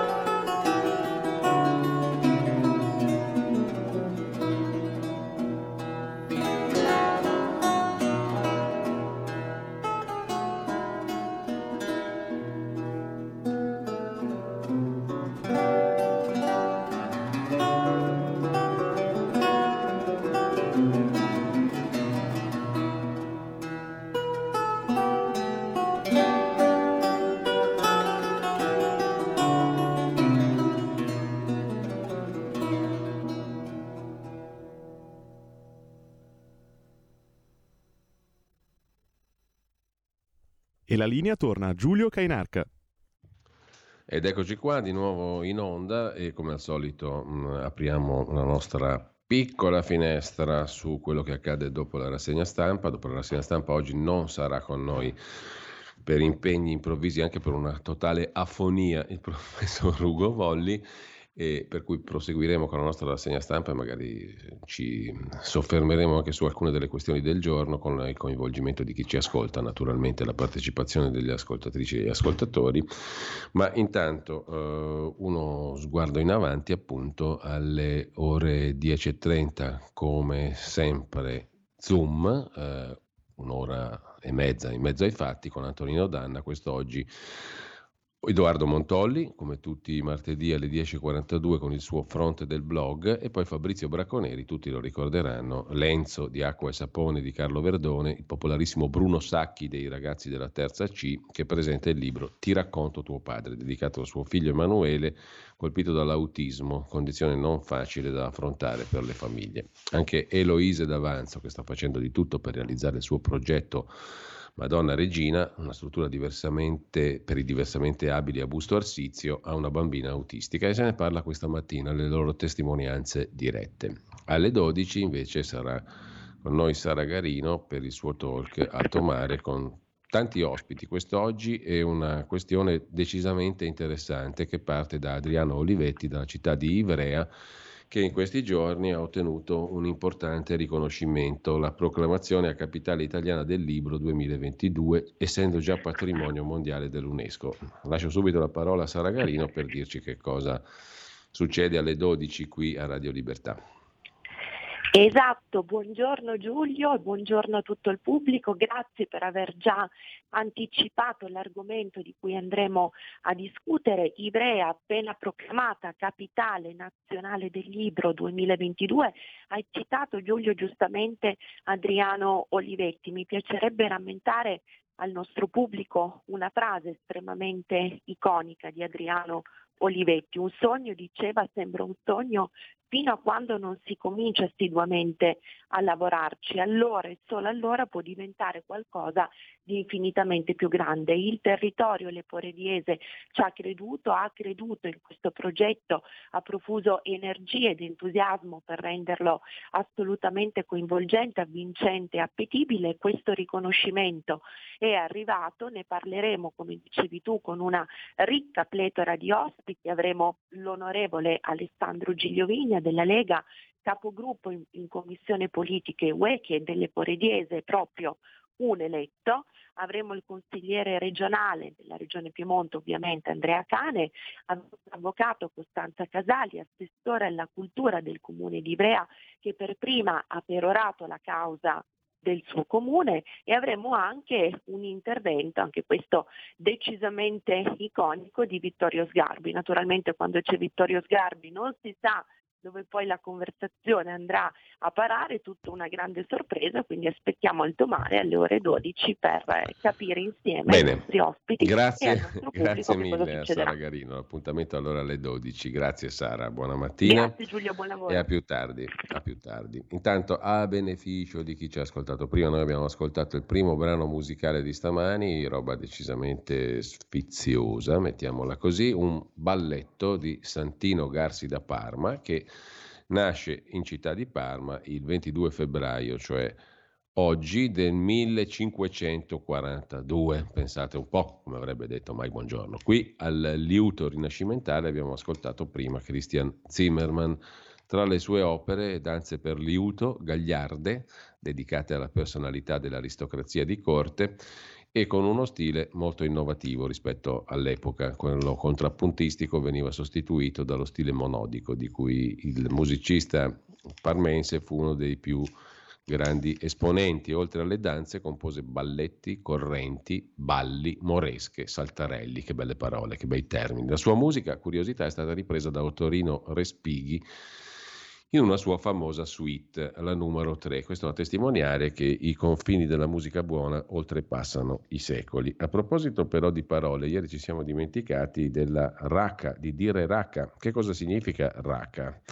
Un'espressione ingiuriosa, di disprezzo, di maledizione, anche come esclamazione tra l'altro. Comunque dire o gridare raca di o a qualcuno significa criticarlo ferocemente, significa biasimarlo ferocemente. Dall'aramaico requa deriva questa parola che significa vuotezza, testa vuota, indica sostanzialmente un cretino, e viene usata anche dall'Evangelista Matteo, capitolo 5, versetto 22, chi avrà detto a suo fratello raca sarà sottoposto al sinedrio. Insomma, è un'ingiuria. Dalla raca alla raccagna oggi, perché serve la raccagna, forse serve anche per digerire le notizie del giorno. Poi scrivete al 346 6427 756 e così vediamo anche i vostri messaggi, anzi diamo un'occhiata subito ai vostri messaggi prima di ritornare con la nostra edicola in condivisione. Buon martedì 22 febbraio, oggi data palindroma, 22/2/22, scrive un ascoltatore. Altro ascoltatore: i Berlusconis hanno affossato l'emendamento che avrebbe tolto il Green Pass, sono peggio dei comunisti. E poi Rosanna di Sesto San Giovanni: ho sentito la notizia all'ANSA riguardo al fatto di andare in pensione a quota 67 anni, ma la quota 100 è già decaduta, non finisce a fine anno 22. E poi: se facciamo sanzioni alla Russia, Putin può chiudere i rubinetti del gas e lasciarci tutti al freddo? Questa è una buona domanda. La Russia va a vendere in Cina, scrive un altro ascoltatore. E ancora: pesantissime sanzioni europee verso la Russia. Che risate, forse però non c'è moltissimo da ridere. In ogni caso poi lo vedremo questo tema dei riflessi sulla nostra economia dalle sanzioni eventuali contro la Russia. Ma gli europei, domanda un altro ascoltatore, vogliono vedere i missili americani fuori dall'uscio di casa di Mosca? Allora Putin fa la riconvenzionale e li mette a Cuba. Vediamo cosa dice Biden. Un piccolo passo della mia ex Lega, scrive un altro ascoltatore, Corrado, metalmeccanico da Treviso, ora su il culo dalle sedie, giù in piazza con la gente vera. Forza Italia e PD sono la stessa melma, scrive un altro ascoltatore, per quanto ancora dobbiamo sopportare queste fregature, se ci mettiamo poi la furbastra romana che ci facciamo ancora in coalizione, tanto la Lega sarà espulsa da tutti i media, torniamo alle origini. Complimenti per la nuova rubrica con Bagnai in Zoom. Radio Libertà annette un colosso della politica competente italiana. Altro che Putin con il Donbass, Guglielmo di Baskerville da Roma. Detto questo, allora adesso noi torniamo a Fausto Biloslavo e all'articolo su Il Giornale pagina 4. Fausto Biloslavo scrive da Kiev, abbiamo letto prima il pezzo di Gian Micalessin da Mosca, la popolazione del Donbass ha paura di un attacco ucraino e il resto del paese teme l'invasione di Mosca. Ho parlato con parenti e amici nelle zone separatiste e si sta alimentando artificialmente la crisi per arrivare a un punto di non ritorno. L'obiettivo è il caos, spiega al Giornale Andrei Busarov, che parla perfettamente italiano, specialista dei conflitti nell'ex Unione Sovietica, ha vissuto a Donetsk fino allo scoppio della guerra nel 2014. Oggi è consigliere della Commissione parlamentare sull'integrazione della regione filorussa in armi. Nelle ultime 24 ore la guerra fantasma si è ulteriormente impennata con notizie da casus belli, seccamente smentite dagli ucraini, di sabotatori infiltrati in territorio russo e addirittura un militare di Kiev fatto prigioniero, un ospedale colpito da granate di mortaio, oltre a scontri vicino a Mariupol, lo strategico porto sul mare di Azov che bagna la Russia. L'evacuazione dei civili dal Donbass, sabotatori veri o presunti, operazioni sotto falsa bandiera, sono tutti tentativi per accentuare la strategia della tensione, dice l'esperto Andrei Busarov, che da bambino passava l'estate a Castellammare di Stabia. Una delle poche pericolose verità è l'appello al Cremlino via TV russa dei leader separatisti del Donbass, Pushilin e Passiechnik, di riconoscere le nostre repubbliche e stabilire una cooperazione di difesa, cioè far entrare i carri armati di Mosca nelle aree di Donetsk e Lugansk, dove due volte più piccole, della Lombardia, ma con oltre 1 milione di abitanti. Il tutto condito da un'escalation impossibile da verificare, cominciata con la storia di 5 sabotatori ucraini penetrati in Russia e annientati dalle forze di frontiera, che avrebbero anche distrutto 2 blindati per la fanteria. Non solo, il capo del Servizio Federale per la Sicurezza, Aleksandr Bortnikov, ha annunciato durante la riunione straordinaria del Consiglio di Sicurezza convocata da Putin che i suoi uomini hanno catturato un militare ucraino che stava entrando in Russia. I separatisti hanno denunciato che l'ospedale di Donetsk sarebbe stato danneggiato da colpi di mortaio. Altri sabotatori puntavano a minare la ferrovia. Una stazione di pompaggio idrico è stata messa fuori uso, hanno dichiarato i filorussi, che sostengono di avere sventato tentativi di distruggere un terminal petrolifero. Però i video di denuncia pubblicati sui social fanno acqua da tutte le parti. L'obiettivo è provocare il casus belli. L'Ucraina non ha attaccato Donetsk o Lugansk, inviato sabotatori o veicoli di trasporto truppe oltre il confine, bombardato il territorio russo, bombardato i posti di blocco al confine russo, condotto azioni di sabotaggio, scrive su Twitter il ministro degli esteri Kulieba, chiedendo a Mosca di fermare la fabbrica delle falsità. A Kiev, conclude Fausto Biloslavo, l'ambasciata italiana è operativa, ma sta effettuando prove di evacuazione del personale. Il Ministero degli Esteri italiano ha rinnovato l'appello ai connazionali a lasciare il paese. Air France non volerà più in Ucraina. I russi hanno emanato un NOTAM, il divieto di sorvolo sul mare di Azov, strategico nell'escalation del conflitto nel Donbass. A Kiev e in altre città si respira un clima da seconda Maidan, con lo slogan «No capitolazione», dice il corrispondente di Fausto Biloslavo su Kiev, Andrei Buzarov. Si respira un remake della rivolta di piazza del 2014 che ha deposto il presidente filorusso Yanukovych, provocando l'annessione della Crimea e facendo scoppiare la guerra nell'est. Qualsiasi cedimento ucraino sul Donbass, avverte Buzarov, può provocare l'esplosione dei nazionalisti e dell'opposizione al presidente Zelensky, scatenando il caos. Un vuoto di potere o ribaltone politico è quello che vogliono i russi, anche senza mandare i carri armati nella capitale, così racconta Fausto Biloslavo. Qualche numero, 190.000 è la stima del dispiegamento di elementi delle truppe russe e delle forze separatiste in Ucraina, fatta dal rappresentante permanente all'OSCE Michael Carpenter, la più significativa mobilitazione militare in Europa dalla Seconda Guerra Mondiale. 75% la percentuale delle forze convenzionali russe schierate contro l'Ucraina, circa 120 dei 160 gruppi tattici di battaglione posizionati in una zona inferiore a 60 km dall'Ucraina, schierati anche 35 dei 50 battaglioni di difesa aerea. 500 è la stima dei caccia e cacciabombardieri russi che si trovano nel raggio d'azione dell'Ucraina. 5 i sabotatori ucraini uccisi dalle autorità russe perché avevano violato il confine con la Russia. All'ONU, l'ultimo atto di accusa contro la Russia, hanno liste di ucraini da uccidere o da internare, ma la Russia smentisce la lettera degli Stati Uniti all'alto commissario Bachelet. Così il giornale. Dal pezzo di Gian Micalessin, da quello di Fausto Biloslavo, passiamo però al reportage di Rosalba Castelletti per Repubblica, che ci sposta un po' più in là, cioè nel territorio russo, ma in fila verso il confine. Entriamo nel Donbass da Rostov, tra i tank russi, i carri armati diretti a ovest, cioè verso l'Ucraina, verso le repubbliche autoproclamate filorusse.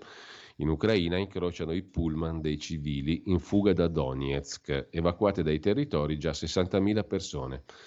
Un soldato, racconta l'inviata di Repubblica, sbuca dal portello di un carro armato parcheggiato lungo il ciglio della strada, si pianta su come a voler dominare l'orizzonte, si appollaia in cima fumando una sigaretta e in testa una lunga colonna di cingolati.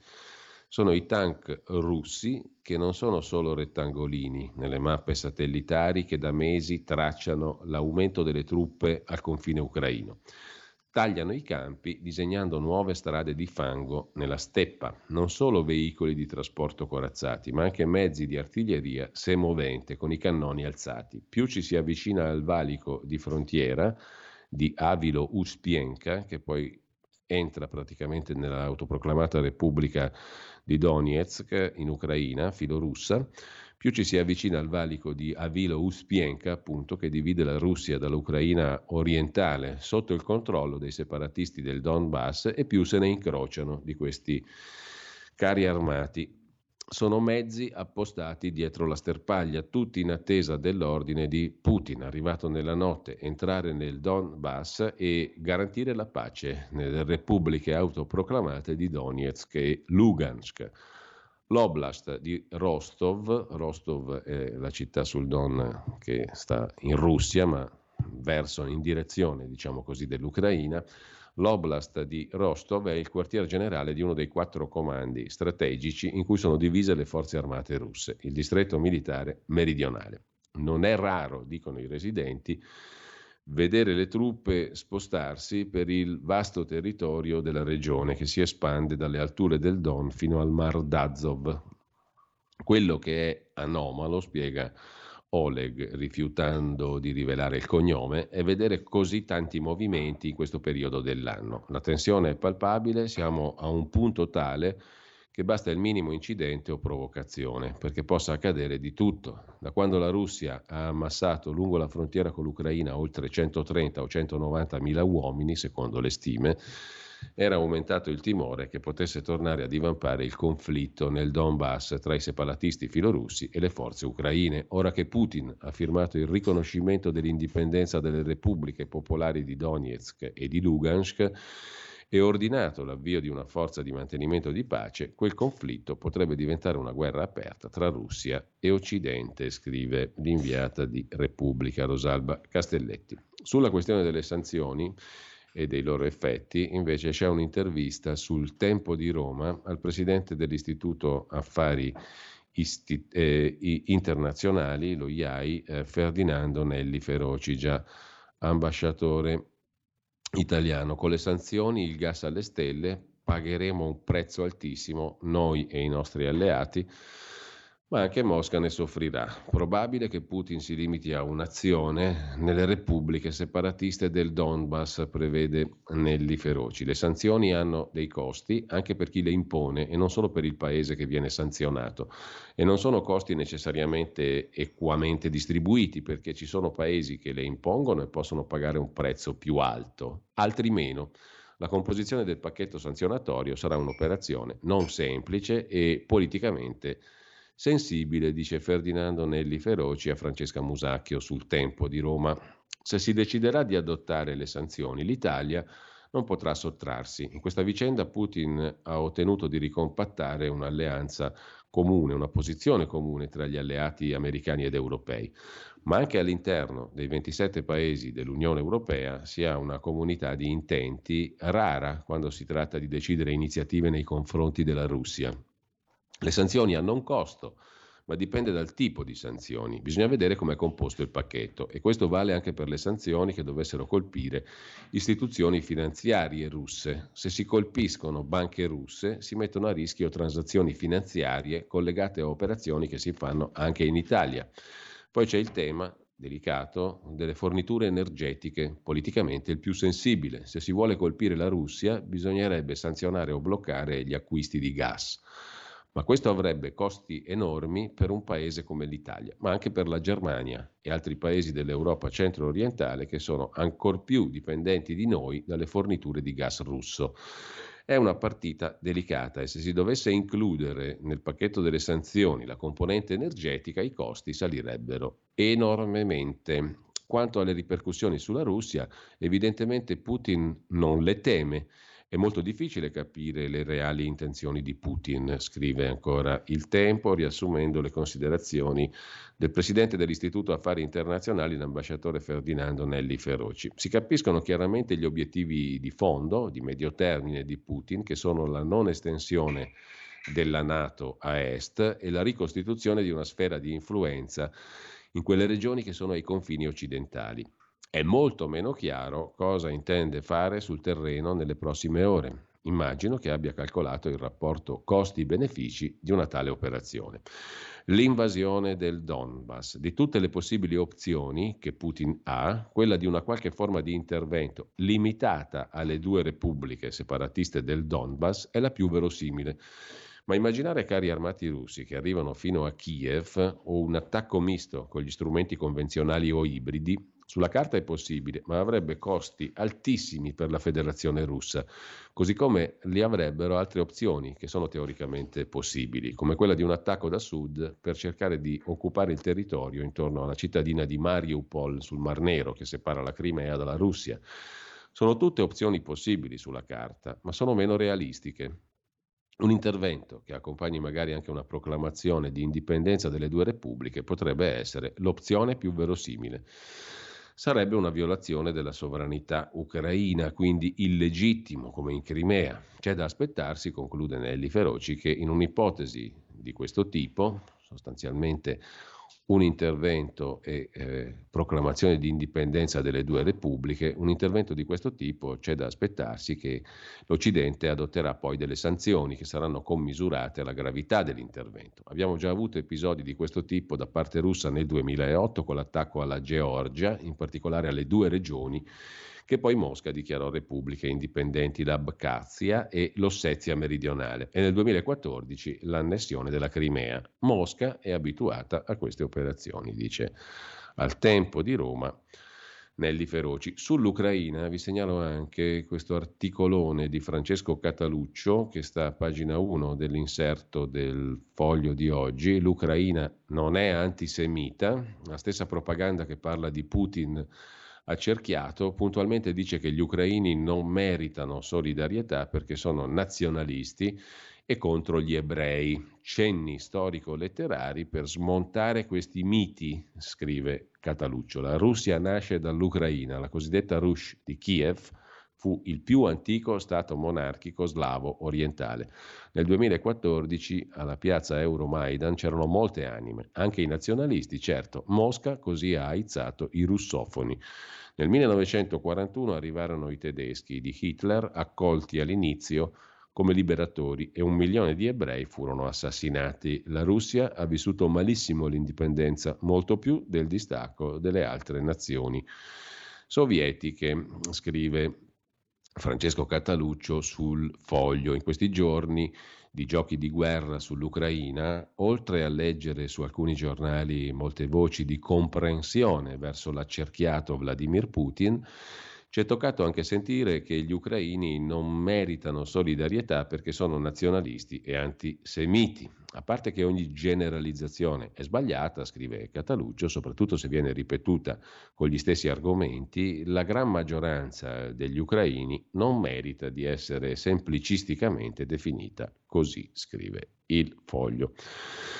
Dal Foglio cambiamo argomento. Dopo quest'ampia pagina dedicata, direi doverosamente, alla questione ucraina, andiamo a vedere anche l'ultima pagina del Fatto Quotidiano. Qui è la professoressa Maria Rita Gismondo, direttore microbiologia clinica e virologia del Sacco di Milano, che puntualizza qualcosa sulla variante Omicron della SARS-CoV-2 e sulle bugie e le pressioni. La notizia, scrive la professoressa Gismondo, in un paese normale sarebbe stata un boato e invece è apparsa solo per qualche ora e poi si è dissolta. La notizia è questa. Angelique Coizzi, la ricercatrice che per prima ha scoperto la variante Omicron del Covid-19, ha dichiarato nel corso di un'intervista al quotidiano australiano Daily Telegraph di aver subito pressioni da parte delle potenze europee e della comunità internazionale degli scienziati dopo aver affermato che la nuova variante era di bassa gravità.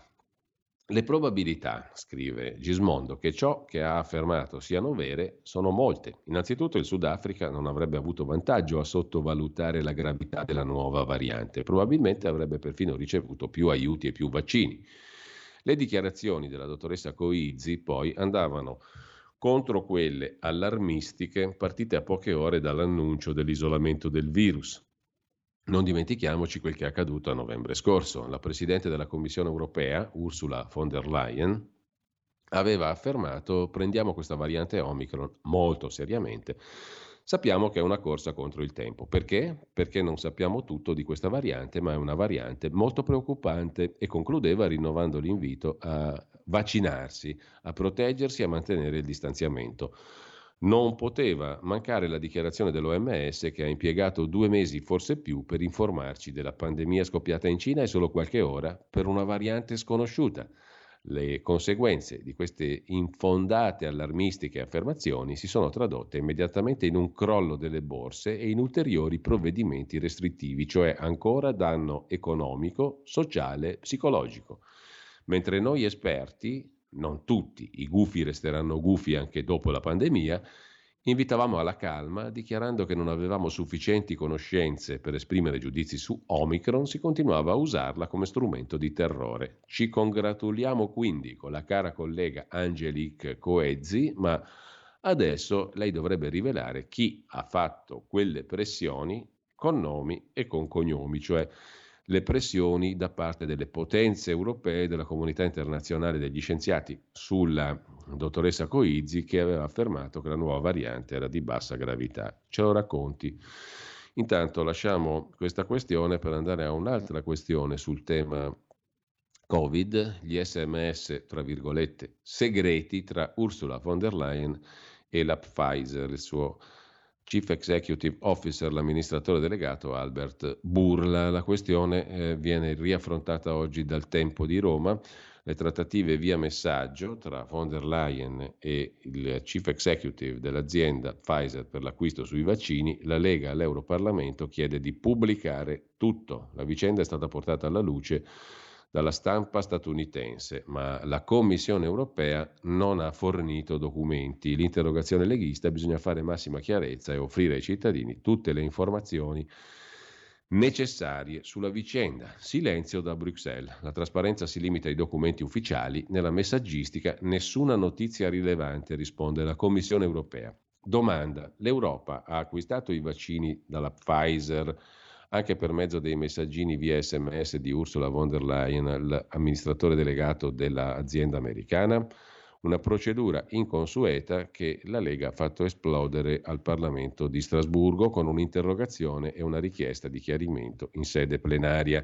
In un comunicato gli europarlamentari Marco Campomenosi e Marco Zanni, presidente del gruppo Identità e Democrazia, si esprimono con nettezza. Dall'Unione Europea ancora nessuna risposta sulla vicenda dello scambio di SMS tra Ursula von der Leyen e il CEO della Pfizer, Bourla, emersa a seguito di un'inchiesta giornalistica americana e oggetto di critiche anche da parte dello stesso mediatore europeo. Il caso è trattato da molti media internazionali, ma nel nostro paese è stato ignorato, scrive il Tempo. È una questione di trasparenza che riguarda i vertici della comunità europea. Così sul Tempo di Roma. Mentre in tema di post-Covid, uscire dalla pandemia, c'è sul Quotidiano Nazionale, ma lo vediamo tra poco, un'intervista al ministro Garavaglia. Intanto Federico Borsari in regia. Sentiamo anche il secondo brano musicale di oggi, Castle House Rag. Ci tiriamo un po' su di James Reese Europe, compositore di ragtime, band leader statunitense. Nasce a Mobile in Alabama il 22 febbraio, oggi, del 1881. Fu figura di spicco della scena musicale afroamericana di New York negli anni 10 del Novecento. Il grande musicista Eubie Blake lo chiamò il Martin Luther King della musica. Sentiamo dunque questo Castle House Rag.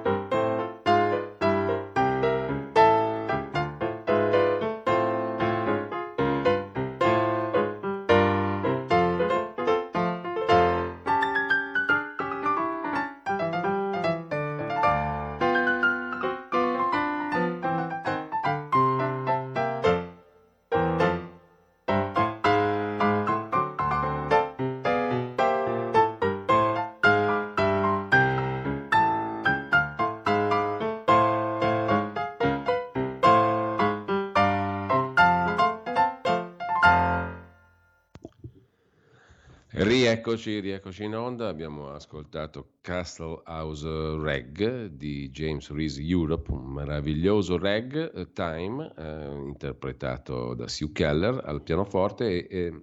Torniamo però ai quotidiani di oggi, perché ci sono ancora diversi articoli da segnalare, tra i quali, dicevamo, un'intervista sul Quotidiano Nazionale al ministro leghista per il turismo Massimo Garavaglia. Al turismo servono certezze e le restrizioni non hanno più senso, le prenotazioni non arrivano, gli altri paesi ne approfittano. Nuove regole in settimana, il ministro Speranza mi ha detto che è d'accordo e che le sue decisioni mi sorprenderanno, dice al Quotidiano Nazionale Garavaglia. Francia e Spagna da tutto esaurito, servono norme uguali in tutta Europa, allarme Pasqua.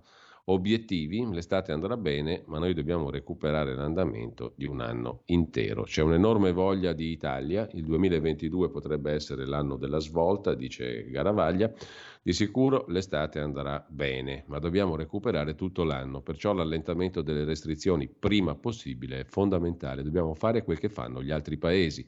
La Germania elimina tutto da marzo, la Svizzera l'ha già fatto, così Gran Bretagna e Spagna. Se noi non lo facciamo, penalizziamo gli operatori e tutto il paese che poi paga le tasse per pagare i sostegni. Gli operatori economici turistici hanno perfettamente ragione, dice ancora Garavaglia, il tema della ripresa del settore turistico è la programmazione. Per poter riempire gli alberghi a Pasqua dobbiamo avere le stesse regole che hanno gli altri paesi europei, altrimenti il rischio che una famiglia invece di venire in Italia vada altrove è molto alto. Quindi parità di trattamenti per l'ingresso e per l'uscita. I paesi che hanno riaperto hanno visto i loro tour operator e le agenzie di viaggi lavorare molto più delle nostre. Invece di sussidiare dobbiamo consentire al settore di tornare a operare liberamente. Ho sollevato il tema in Consiglio dei Ministri e devo dire onestamente che il ministro Speranza si è detto molto disponibile su questo argomento e mi ha detto addirittura che mi stupirà per la forza delle decisioni che verranno prese. Mi auguro che sia così e che finalmente si risolva questa partita, dice il ministro Garavaglia. Dal Quotidiano Nazionale, però, torniamo al Corriere della Sera. A proposito di nuova normalità e di uscita dalla pandemia, c'è in pagina di commento, pagina 24, il pezzo di Federico Rampini sugli Stati Uniti, quel che resta della pandemia, salari, cioè stipendi più alti per gli operai americani. Dopo 40 anni di peggioramento delle diseguaglianze, in America cambia lo status dei lavori manuali, ma l'inflazione sta già cancellando una parte dei guadagni nella busta paga. Sembra confermato l'effetto livellatore delle catastrofi, c'è un nesso fra guerre, pestilenze e redistribuzione delle risorse. Cosa resterà nella realtà socio-economica dopo la pandemia? L'interrogativo si pone in America perché si chiude un capitolo. La nazione più ricca del mondo volta pagina a una velocità sbalorditiva, scrive Federico Rampini. Quasi tutte le restrizioni da Covid negli Stati Uniti sono abolite, anche in quegli stati governati dalla sinistra rigorista come New York, Massachusetts e California. La nuova politica sanitaria californiana prevede di trattare Covid come una malattia endemica che potrà accompagnarci per sempre, senza impedire una vita normale. Questa svolta induce bilanci. Quali cambiamenti strutturali ereditiamo da questi 2 anni di emergenza nell'economia e nella società? Una novità riguarda lo status dei lavori manuali, scrive Federico Rampini. L'America ha interrotto 40 anni di peggioramento delle diseguaglianze. Per la prima volta con la pandemia i salari hanno ripreso a correre, più 5,7% l'aumento annuo. Molto di più, il doppio, il triplo, sono cresciuti i salari di operai e di tutte le mansioni meno qualificate, fattorini, autisti, cameriere, commesse. Queste categorie vanno classificate al momento tra i vincitori dello shock economico da pandemia. In parte lo devono ai generosi aiuti pubblici, 5.000 miliardi di dollari elargiti agli americani nel biennio 2021 sotto le presidenze Trump-Biden. Nessun'altra nazione ha dedicato una quota paragonabile del proprio PIL ad attutire gli effetti economici del Covid. Quel denaro ha creato risparmio per i redditi medio-bassi e ha migliorato il loro potere contrattuale verso i datori di lavoro. Un altro aiuto è venuto dal semi-blocco dell'immigrazione, che ha ridotto la disponibilità di manodopera a buon mercato, costringendo le imprese a pagare di più i lavoratori.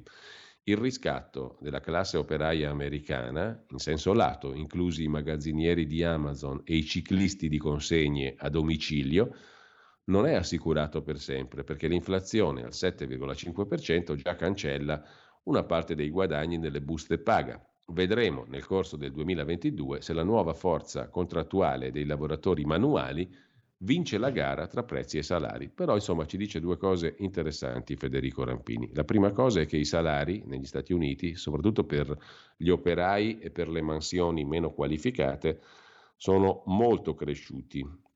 5,7% è l'aumento medio, ma sono cresciuti molto di più anche i salari di operai e appunto di fattorini, autisti, cameriere, commesse e via dicendo.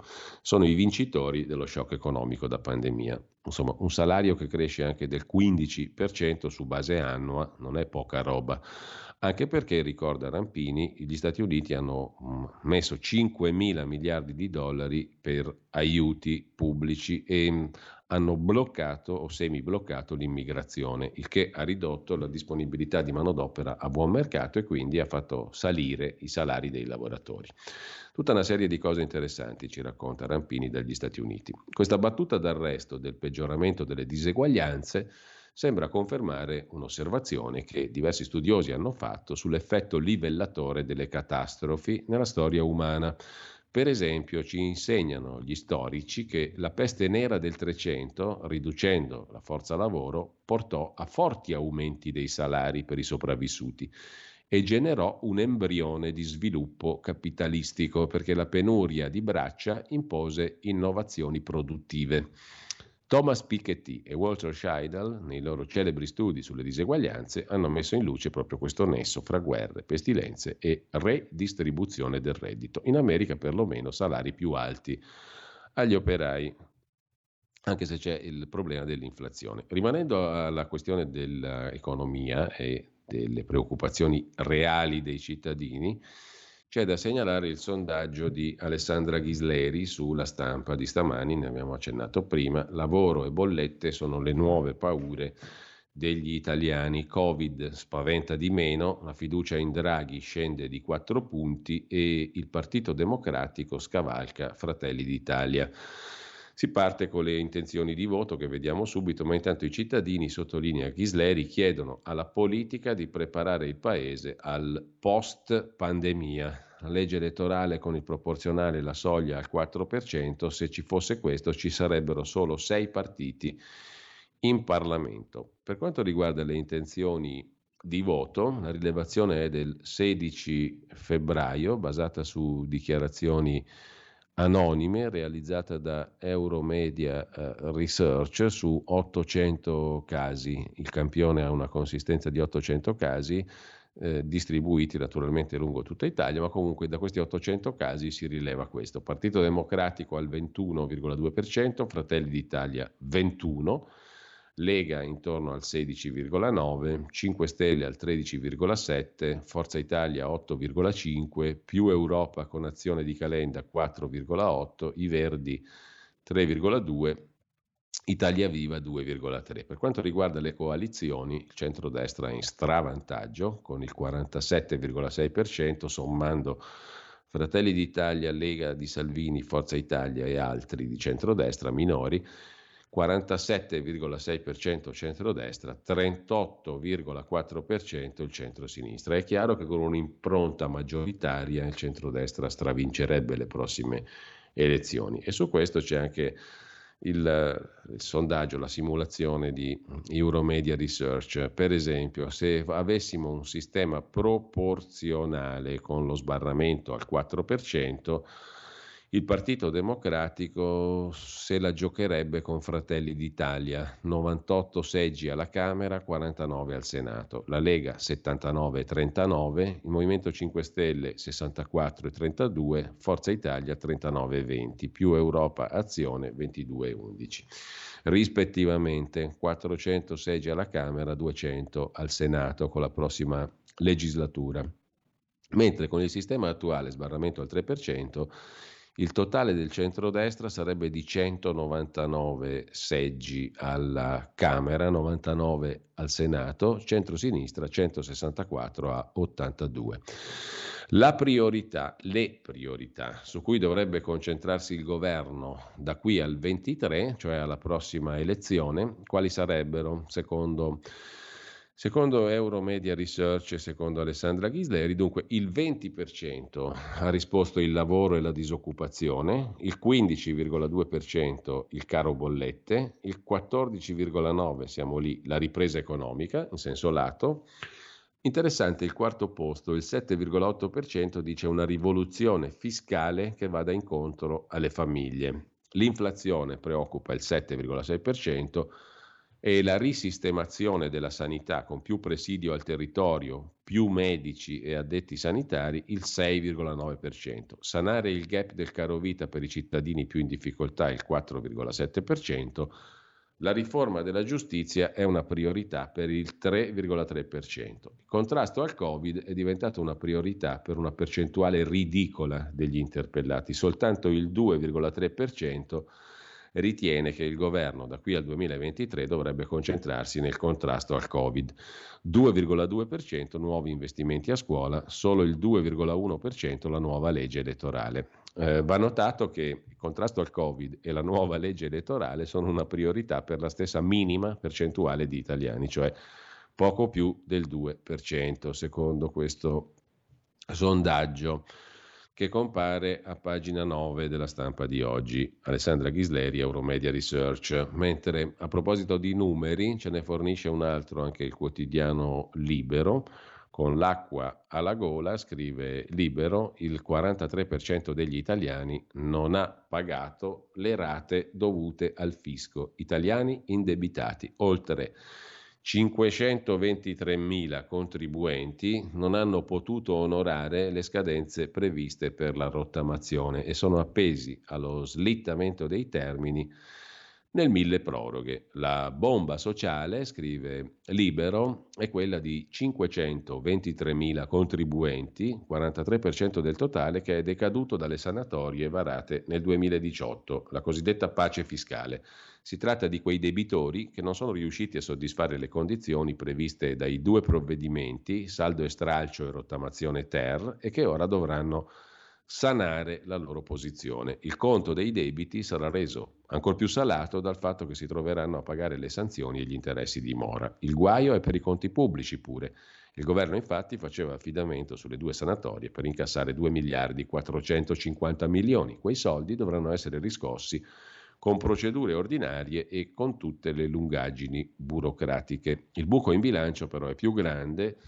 Il governo infatti prevedeva di incassare dalla lotta all'evasione fiscale 15,3 miliardi nel 22, l'Agenzia delle Entrate ha stimato che l'asticella si fermerà a 10,3 miliardi, ben 5 in meno di quanto voluto. Mentre lasciamo anche questo capitolo per gli italiani indebitati, non è cosa da poco, il 43% non ha pagato le rate dovute al fisco e ora questi cittadini contribuenti, 523.000, sono appesi allo slittamento dei termini nel milleproroghe. Ma c'è da segnalare sulla Stampa di Torino invece a proposito di pensioni, quello che abbiamo detto prima ce l'ha richiesto anche l'ascoltatrice che ha mandato il messaggio, la speranza di vita a 65 anni con la pandemia si è ridotta, non ci saranno incrementi per l'età di accesso alla pensione di vecchiaia, l'anno prossimo e fino alla fine del 2024 pensione di vecchiaia a 67 anni. Comunque, al di là di questo, Caterpillar, vi dice qualcosa? È una storica fabbrica di Iesi che fa affari, ma produrre in Messico costa meno e i 230 dipendenti Caterpillar sono in bilico. Per il salvataggio si fa avanti un'azienda, la IMR, e i licenziamenti sono congelati, ma ai cancelli vince tra gli operai la sfiducia. I cilindri in cui si è specializzato il sito di Iesi ora sono una merce acquistabile da terzi, dice il segretario FIOM delle Marche, Tiziano Beldomenico. Da mesi ci dicevano che i conti andavano bene, la qualità era eccellente, è stata una doccia fredda. Stefano Aguzzi, assessore al lavoro della Regione Marche, osserva la chiusura.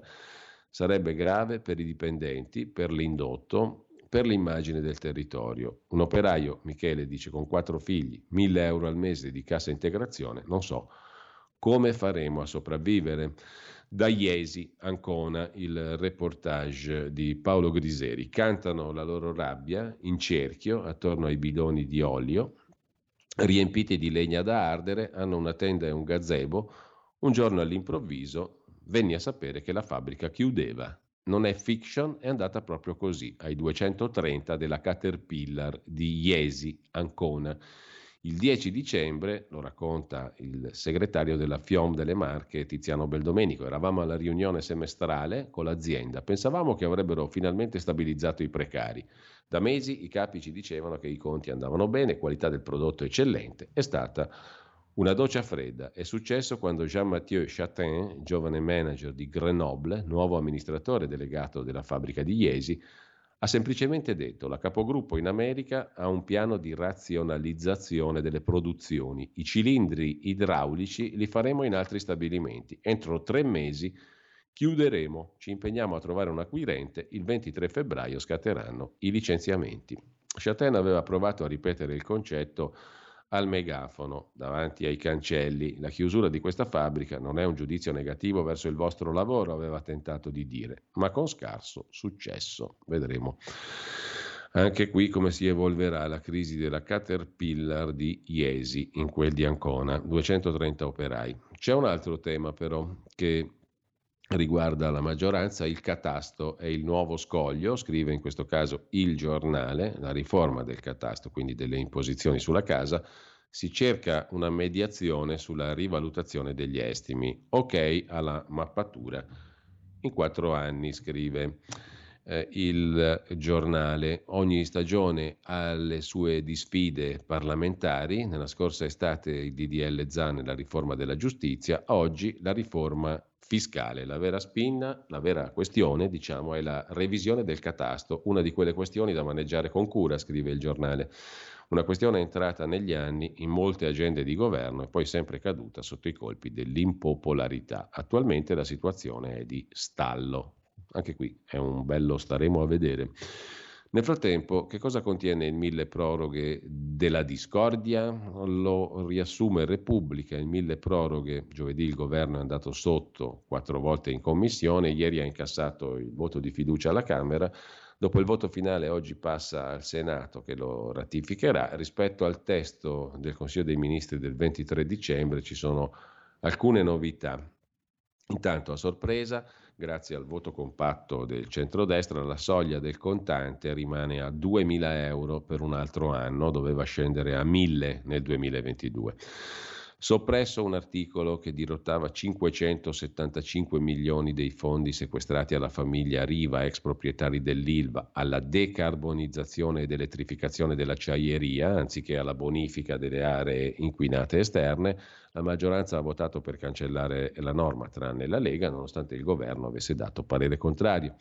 E poi il tema della sperimentazione animale. Il governo l'aveva prorogata di 6 mesi, è stata allungata fino al 1° luglio del 2025 per consentire di testare gli studi sugli xenotrapianti d'organo tra esseri viventi di specie diverse, sulle sostanze d'abuso, farmaci compresi.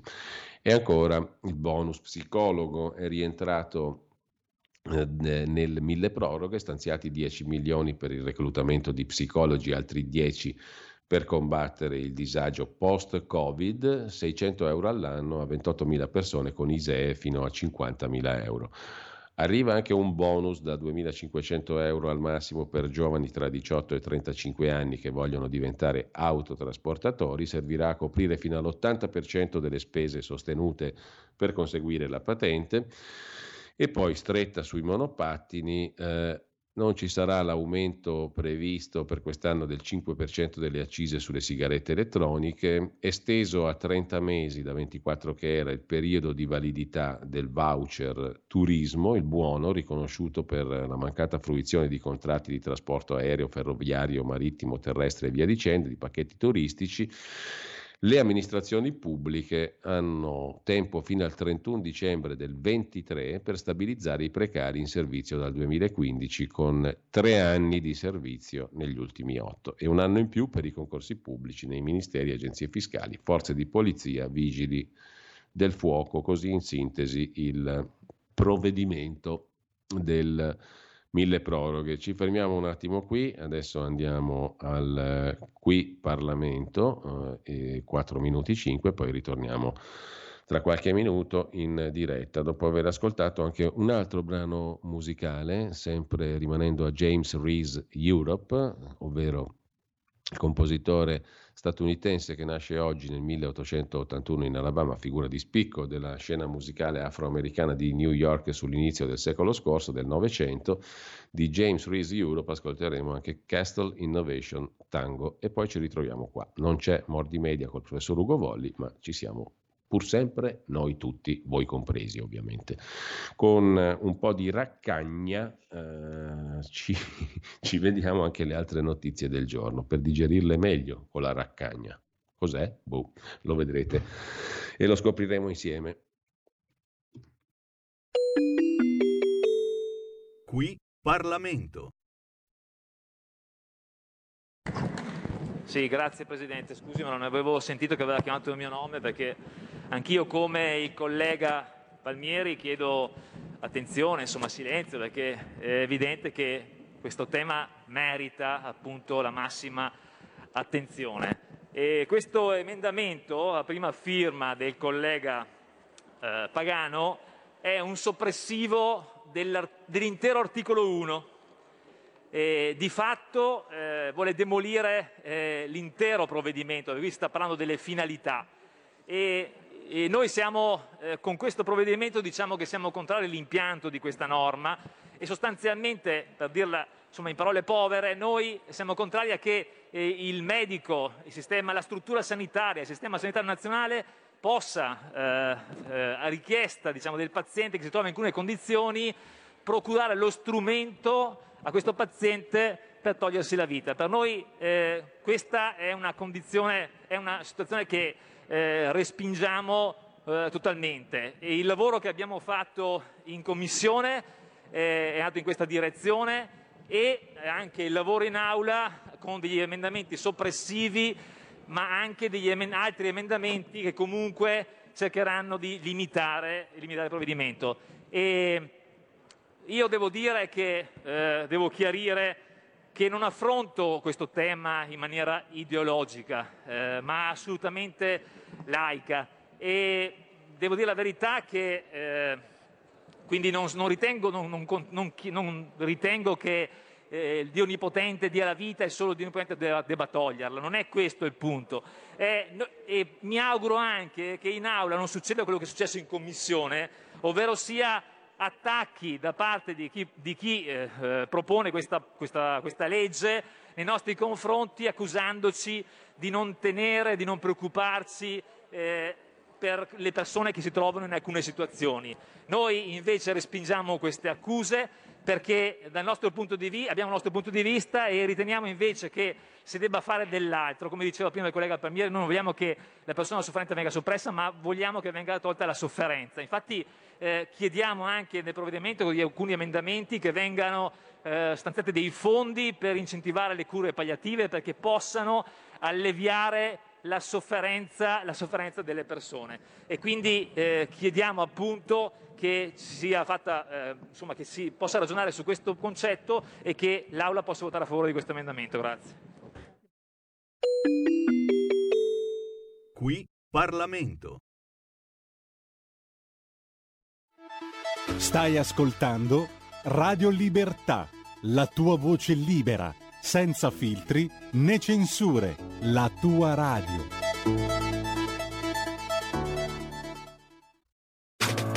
Stai ascoltando Radio Libertà, la tua voce libera, senza filtri né censura. La tua radio.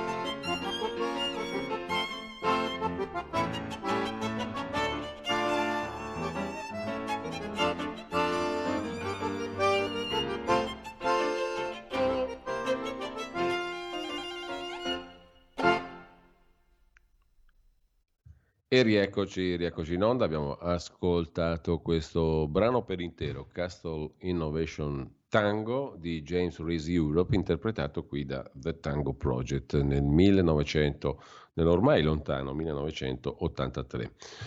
Torniamo brevissimamente adesso alla rassegna stampa di oggi, perché vorrei segnalarvi ancora qualcosa. Poi abbiamo un po' di tempo, perché questa mattina non è con noi per afonia totale il professor Ugo Volli e quindi abbiamo una mezz'oretta in più. Poi vorrei proporvi nell'ultima parte della mattinata prima di Zoom 18 minuti, un pezzo, una riflessione nella rubrica Buonanotte compagni dell'amico e collega Maurizio Bolognetti, finché c'è emergenza c'è speranza. Una riflessione come sempre stimolante di Maurizio Bolognetti sul tema Covid, che in realtà è lo spunto per parlare di questioni molto più generali e più ampie, in un momento nel quale, come abbiamo visto dai sondaggi, per fortuna verrebbe da dire, solo il 2,3% dal sondaggio citato prima sulla Stampa, solo il 2,3% degli interpellati da Euromedia Research di Alessandra Ghisleri ritiene che le preoccupazioni principali del governo dovrebbero essere da qui al 2023 in tema di Covid. Una questione che ci ha accompagnato per 2 anni, finalmente viene da dire il 2,3% degli italiani soltanto ritiene che sia una priorità ancora per l'azione del governo per il prossimo anno. Intanto vi dicevo, andiamo velocemente a vorrei andare velocemente a segnalare anche altri articoli di oggi. C'è da segnalare in Lombardia la sempre attiva assessore alle disabilità della Lega Alessandra Locatelli, molto impegnata sul tema dei disabili, così come la ministra Erika Stefani a livello nazionale. 1 miliardo in 3 anni, il piano della Regione Lombardia per aiutare i disabili. Inclusione e diritto alla dignità sono le sfide del futuro, ha detto l'assessore leghista in Lombardia Alessandra Locatelli. La chiave della giornata, ne dà conto oggi Libero, sta in una frase pronunciata dal ministro Erika Stefani. Se si risolve un problema a un disabile, lo si risolve per tutti, e la cifra è stata data ieri dall'assessore Alessandra Locatelli, 1 miliardo di euro in 3 anni per rendere la Lombardia più inclusiva. Si tratta del PAR, che è un acronimo che sta per Piano di Azione Regionale per le Persone con Disabilità. In pratica sono le azioni che, anche grazie ai fondi del PNRR, la Regione Lombardia metterà in atto per rendere sempre più inclusiva la vita di chi deve combattere quotidianamente con le disabilità. È una questione non da poco, 1 miliardo in 3 anni per una regione. Insomma, non sono proprio niente, sono uno stanziamento importante, e ne parlerà magari il nostro Semi Varin proprio con Alessandra Locatelli, visto che il suo potere al popolo è sempre molto attento alle questioni della disabilità. Intanto vi segnalo anche sulla Stampa di oggi un reportage sotto il titolo Le città verso il voto. La città di oggi è Verona, il laboratorio Verona, viaggio in una delle 3 grandi città al voto. Il sindaco Sboarina tenta il bis con l'accordo Lega Fratelli d'Italia, ma Forza Italia in questo caso si smarca e appoggia l'ex leghista Flavio Tosi, un test nazionale per il grande centro, così lo vivono dalle parti di Forza Italia. Una destra divisa rischia di favorire Tommasi e dopo 20 anni la sinistra punta al colpaccio. L'ex calciatore Damiano Tommasi, che dice no, tessere di partito, ma con la coalizione sarò il sindaco di tutti, giovani in primis. Flavio Tosi, candidato anche lui, ex sindaco dal 2007 al 2017, dice Verona è un test per il terzo polo, Forza Italia con noi, una scelta anche per i vertici nazionali. E infine, candidato a Verona e sindaco già dal 2017, il sindaco uscente Federico Sboarina. Sulle divisioni nel centrodestra resto fiducioso, anche per Forza Italia la porta resta aperta, dice il sindaco uscente Sboarina. Qui il dato significativo è che Forza Italia appunto si smarca dal centrodestra e appoggia Tosi in vista dell'operazione Grande Centro, per cui l'ex leghista Tosi è convinto, la base di Salvini sta con me e anche lui lo sa, così la mette la Stampa di Torino. Dalla Stampa di Torino, a proposito di elezioni, vi segnalo 2 pagine, 24 e 25, dedicate alla Francia che va al voto. Francia, viaggio nella Macronia è il titolo del pezzo di oggi, con i militanti del presidente Macron che distribuiscono volantini in vista del voto. Socialdemocrazia, Europa, riforma del capitalismo sono nel nostro DNA. Intanto però apriamo le linee telefoniche. Io vorrei coinvolgervi con un scarso guizzo di fantasia, vorrei coinvolgervi sul sondaggio che abbiamo visto prima, sulla questione dell'economia. Lavoro e bollette sono le nuove paure degli italiani, secondo quel che documenta il sondaggio di Alessandra Ghisleri su Euromedia Research.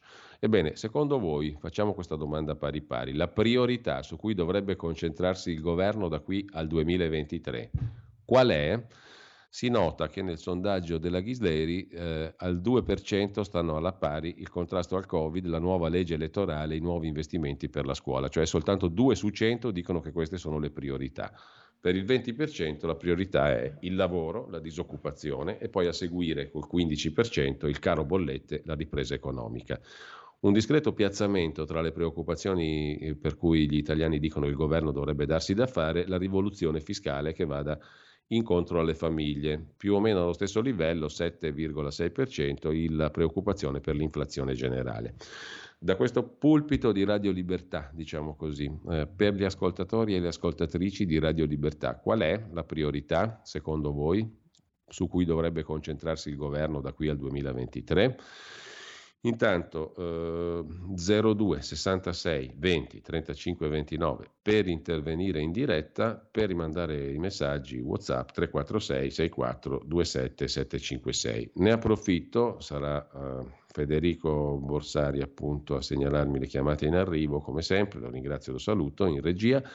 Ne approfitto per tornare brevemente ai quotidiani di oggi. A meno di 2 mesi dalle elezioni Macron non si è ancora candidato, scrive La Stampa, e la corsa all'Eliseo, diciamo così, in Francia è un altro degli argomenti che terrà banco. Un pezzo è dedicato a quando Le Pen superò Jospin e fece dilagare la marea populista.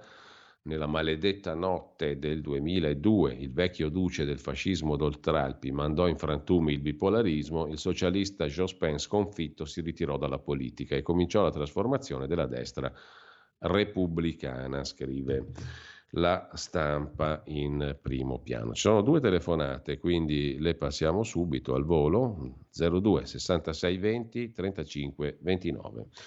Sentiamo subito quali sono le preoccupazioni principali e cosa dovrebbe occuparsi il governo da qui al 2023 quando presumibilmente si vota. Pronto? Direttore, buongiorno, sono Luca da Corico.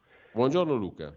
La priorità secondo me del governo dovrebbe essere solo una, creare posti di lavoro, il lavoro, perché se io non ho un lavoro non posso neanche pagare una bolletta qualsiasi e credo che sia l'enorme problema che c'è oggi, cioè il reddito di cittadinanza è stata una misura che abbiamo visto non è servita a generare lavoro, i navigator hanno fallito, Di Maio e 5 Stelle su questo punto hanno fallito, che poteva essere anche una buona idea, purtroppo non ha avuto nessun seguito e quindi per me lo scopo, cioè l'obiettivo deve essere quello a tutti i costi di creare lavoro.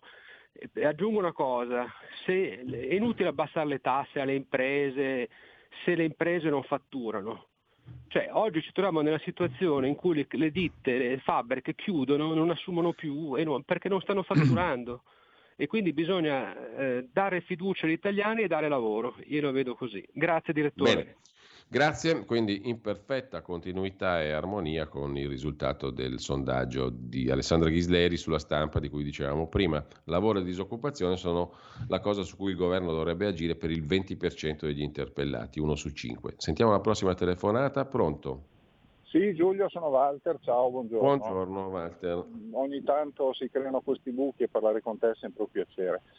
Allora, questo sondaggio, no? Io vorrei dirti, premetto una cosina, vorrei abolire la parola bonus e tutti i bonus, perché se tutti i soldi del bonus fossero messi per, contrariamente a quanto diceva l'amico precedentemente, abbassare le tasse alle imprese e consentire di dare degli stipendi decenti, come succede negli Stati Uniti, dove sono cresciuti del 15%, sarebbe una buona cosa. Dare un bonus per lo psicologo mi sembra strano, cioè come uno che fa un buco nel muro e dopo gli danno il bonus per tappare il buco, è da deficienti, scusami, da incompetenti, quindi togliere la parola bonus e poi il lavoro, ma il lavoro non si crea, non sono come diceva il principe palloncini che si gonfiano. Il lavoro per crearlo è difficile. Io ho avuto anche esperienze di gestione aziendale, gestire una nuova assunzione o creare lavoro per una nuova persona non è semplice. Ma guarda, io ho un'idea che quello che secondo il sondaggio lì è al 7,6%, per me dovrebbe essere tra le prime cose da fare, una incisivissima riforma fiscale, seria riforma fiscale, lasciare il cittadino libero di avere in tasca soldi, l'imprenditore, il cittadino, il consumatore, chiamalo come vuoi, dall'imprenditore alla persona comune, al dipendente, per me è una cosa fondamentale. No. L'azienda o la persona, se hanno un portafoglio, tutto si mette in moto. Una macchina senza benzina non si muove. Io la posso fare bellissima la macchina, stupenda, ma senza la benzina, che in questo caso è la moneta e l'economia, la macchina non si muove, è finita. Bene, ti ringrazio, grazie mille anche a te. Vediamo un po' quali sono le vostre priorità. Secondo me, scrive un ascoltatore via WhatsApp, la priorità deve essere la riduzione dei costi della macchina pubblica, riduzione seria, riportata alla riduzione di tasse e accise, che aprirà la strada ad aumento del lavoro. E siamo perfettamente d'accordo, quello che dicevo poco fa anche personalmente. Sì, ma come si crea lavoro? Scavando buche e riempiendole, secondo il peggior keynesismo, diciamo così, dice un altro ascoltatore. E poi ancora costi energetici, costo del lavoro, riforma fiscale. Sono le tre priorità del governo, secondo Chris da Bergamo. Flat tax, rilancia un altro ascoltatore, per rilanciare gli investimenti e lo spirito di impresa e l'occupazione. Dai un'occhiata alla nuova bussola quotidiana, dice un ascoltatore, e in effetti vi stavo giusto per segnalare, l'avevo proprio messi da parte stamattina, tre articoli interessanti sulla nuova bq.it, la nuova bussola quotidiana. Poi ve li cito perché sono sicuramente, secondo me, degli articoli ai quali dare uno sguardo e una lettura. Nel frattempo, grazie per un tango. Potreste prendere in considerazione di proporre una trasmissione musicale serale di tango, non ce ne sono e i tangheri sono moltissimi, scrive un altro ascoltatore. Anche Gianni da Genova, carissimo amico, apprezza la musica. E poi la raccagna è una racchetta da tennis per cani femmine, forse. Angelo da Venezia si è inventato questa cosa. Raccagna, donna racchia e taccagna, che a suon di non concedersi ha visto svanire gli anni migliori, ma senza googlare potrei non essere stato preciso. Infatti sei stato molto impreciso. C'è ancora Corrado che scrive: buongiorno a tutti, come la FIOM si stupisce che i proprietari gli hanno raccontato balle e Landini che va a braccetto con Draghi, distinti saluti, scrive il nostro amico metalmeccanico da Treviso. Pino El Portugues, ho sentito che il ministro Speranza stupirà per le misure che prenderà sul turismo, ci ha già stupiti con le schifezze che ha fatto in questi 2 anni, parlare di riapertura nello stesso tempo parlare di quarta dose non è compatibile. Cosa fanno? Riaprono per Pasqua e per le ferie e poi ricominciano con lo schifo? Bisogna finirla davvero con Covid. Sono ipervaccinato, ma mai più dosi, scrive Pino dal Portogallo, e mai più terrorismo mediatico. Ci sono 2 telefonate in attesa, adesso le passiamo al volo, però intanto faccio in tempo a leggere altri messaggi. Il riconoscimento del Donbass mi ricorda il Kosovo o sbaglio? Beh, insomma, in effetti, ma allora Italia e Vaticano riconobbero immediatamente, nonostante il Kosovo fosse la culla della Serbia. Che fine ha fatto l'influenza? Sparita? Si domanda un altro ascoltatore, che poi appunto, e ce n'è un altro, non so se è lo stesso, che fa il paragone tra il Donbass e la questione del Kosovo, che ci fece fare la guerra per la prima volta dalla seconda guerra mondiale in Europa, come tutti forse non ricordano. Tralasciamo la distruzione della Federazione Jugoslava, il bombardamento di Belgrado e la base americana a Pristina, perché non ci sono sanzioni? Ma vale per Putin, scrive ancora un altro ascoltatore, per quel che succede è successo in Iraq, Siria, Yemen, tutto regolare, con truppe camuffate da ISIS, oggi vi sono truppe americane e turche da quelle parti e l'Armenia è mutilata a cannonate.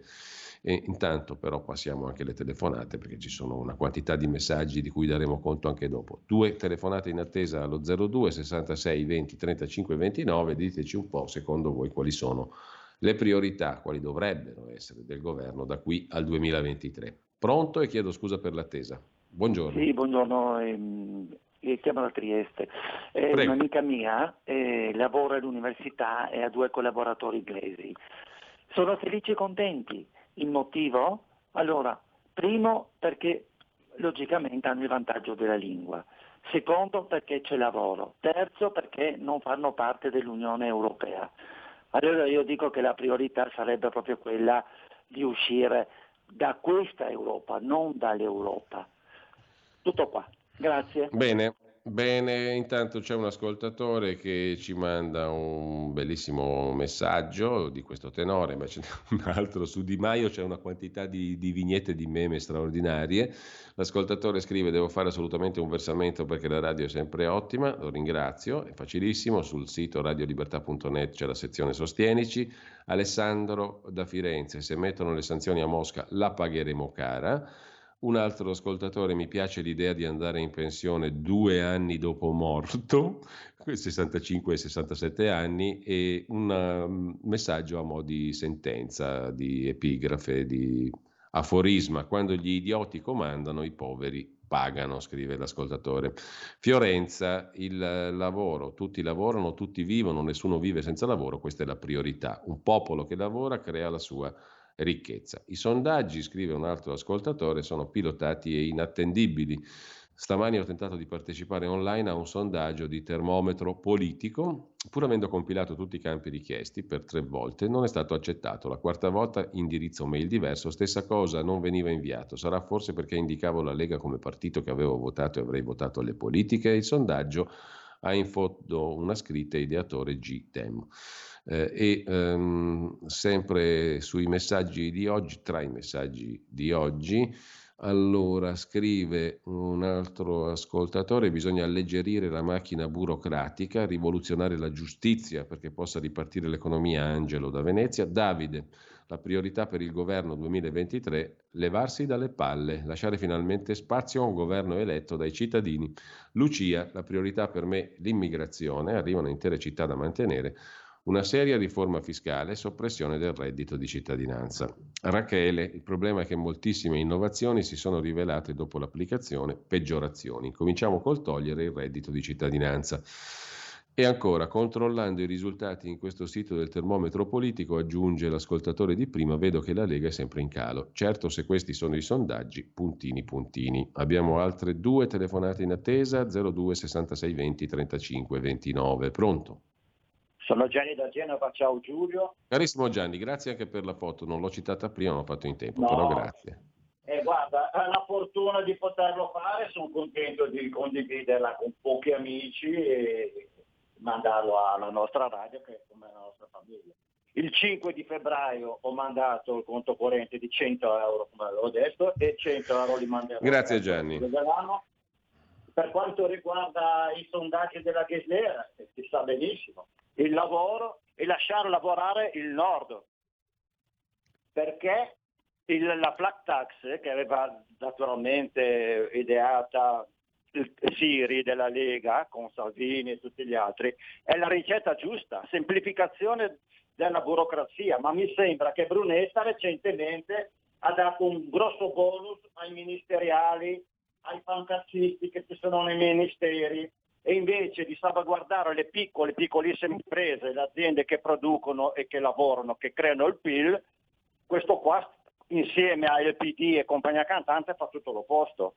E poi naturalmente bisognerebbe rimettere il minibot di Claudio Borghi, che auguro un buon risultato all'operazione che deve fare, e naturalmente complimenti perché Bagnai di nuovo è una grossa risorsa per la nostra radio. Sono molto contento di questa collaborazione, devo dire la verità. Che sarà tutti lunedì, probabilmente poi dal 7 di marzo sarà spostata al pomeriggio perché abbiamo in vista una rimodulazione del palinsesto, della quale vi parleremo appena sarà totalmente definita e stabilmente definita.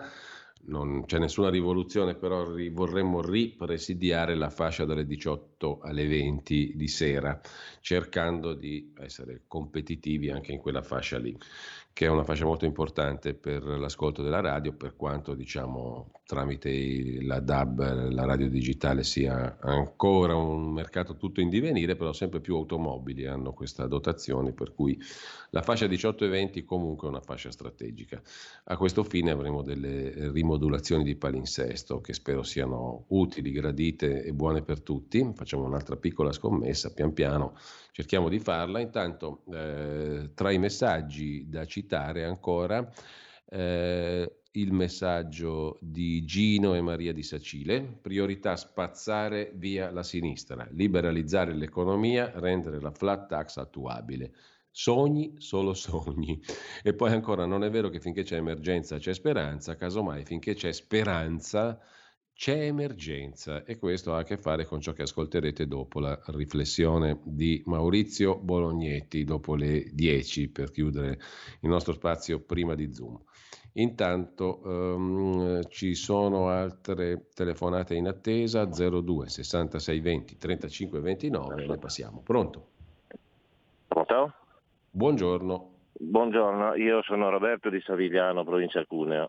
Buongiorno. In parte ha già detto ciò quella persona che mi ha preceduto, anche perché gli argomenti sono sempre gli stessi, se andiamo a vedere. Sì. Riforma finanziaria, fiscale, assolutamente seria e incisiva, ma riporto la voce di tante persone che mi stanno intorno: riforma della burocrazia radicale, profonda, e semplificazione, perché allora L'economia riparte, altrimenti la gente è letteralmente spaventata dal fare qualunque cosa. Persone che hanno anche capitali, che hanno anche idee, ma non hanno voglia e vanno anche all'estero. Dunque, secondo me, se c'è il terrore, lo spettro di mettersi nelle pastoie burocratiche, è un freno enorme. In più c'è tutta l'incertezza che ci sta intorno e lo sviluppo dell'economia rimane lì. Questo è quanto. E poi eliminazione di tutti questi bonus e tutte queste cose. Io sono piemontese, un imprenditore famoso e serio piemontese un giorno mi disse: sono tutti papin insieme a una gamba di bosco, che è tradotto in italiano è tutti impacchi su una gamba di legno, siano efficaci. Non servono a nulla. Bene, grazie mille. Abbiamo ancora una telefonata, se non vado errato. Pronto? Pronto? Ciao Giulio, sono Ferdinando da Verona. Buongiorno Ferdinando. Cosa te ne pare della tua Verona lì con Forza Italia, a Tosi, il centro, il grande centro, eccetera? Abbiamo letto prima, una curiosità. Allora, Verona è sempre stata democristiana e morirà democristiana, non ha un'idea propria e purtroppo non cambierà assolutamente nulla. Ma detto ciò, tornando a quello che dicevi te, sì, abbassare le tasse, chi è che non è favorevole a abbassare le tasse? Ma quando ci sono 20 milioni di lavoratori che mantengono 42 milioni di persone, dove vogliamo andare? È una mera promessa. E il fatto che ci sono 15 miliardi sul reddito cittadinanza, false pensioni di validità, reddito di inclusione, mandiamo in pensione la gente a 90 anni e i nostri figli li facciamo lavorare a 50 anni. Ma sono tutte cose veramente che non stanno né in cielo né in terra. Oltretutto stiamo dentro una gabbia dove non abbiamo competitività. Dove vuoi competere con quando c'è il mondo che lavorano a 2 euro all'ora? Cioè, è tutto un insieme che è impossibile. Ogni mossa che si fa è micidiale, non riusciremo mai a venirne a capo. L'unica volta che siamo venuti a capo è stato dal dopoguerra, quando però siamo rinati con cosa? Con la nostra moneta, con la nostra sovranità popolare. Oltretutto adesso abbiamo una guerra alle porte, abbiamo una crisi energetica, ma questo paese è fallito. Punto e basta. Ciao Giulio. Grazie. Allora, ti ringrazio, speriamo di non dover condividere la tua analisi. Intanto una piccola pausa e poi raccagna. Che cos'è la raccagna? Tutte le domeniche, dalle ore 15, la più bella musica di sempre, in compagnia di Gabriella Monti. Mi ritorni in mente, tutte le domeniche dalle ore 15. Così mi distraggo un po'. La tua radio.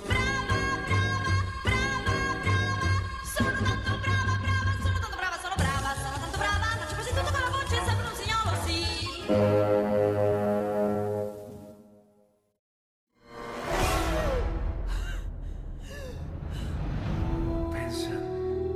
a respirare. Ora abbandonati. Che cosa vedi? Luce, oscurità, l'equilibrio.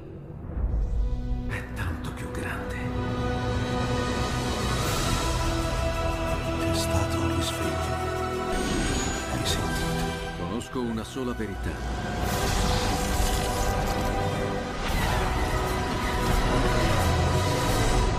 Movie Time ti fa entrare nel vivo del cinema, ti fa sentire come se fossi tu il protagonista del grande schermo.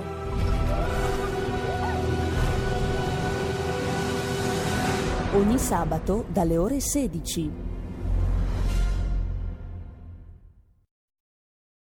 E la linea torna a Giulio Cainarca.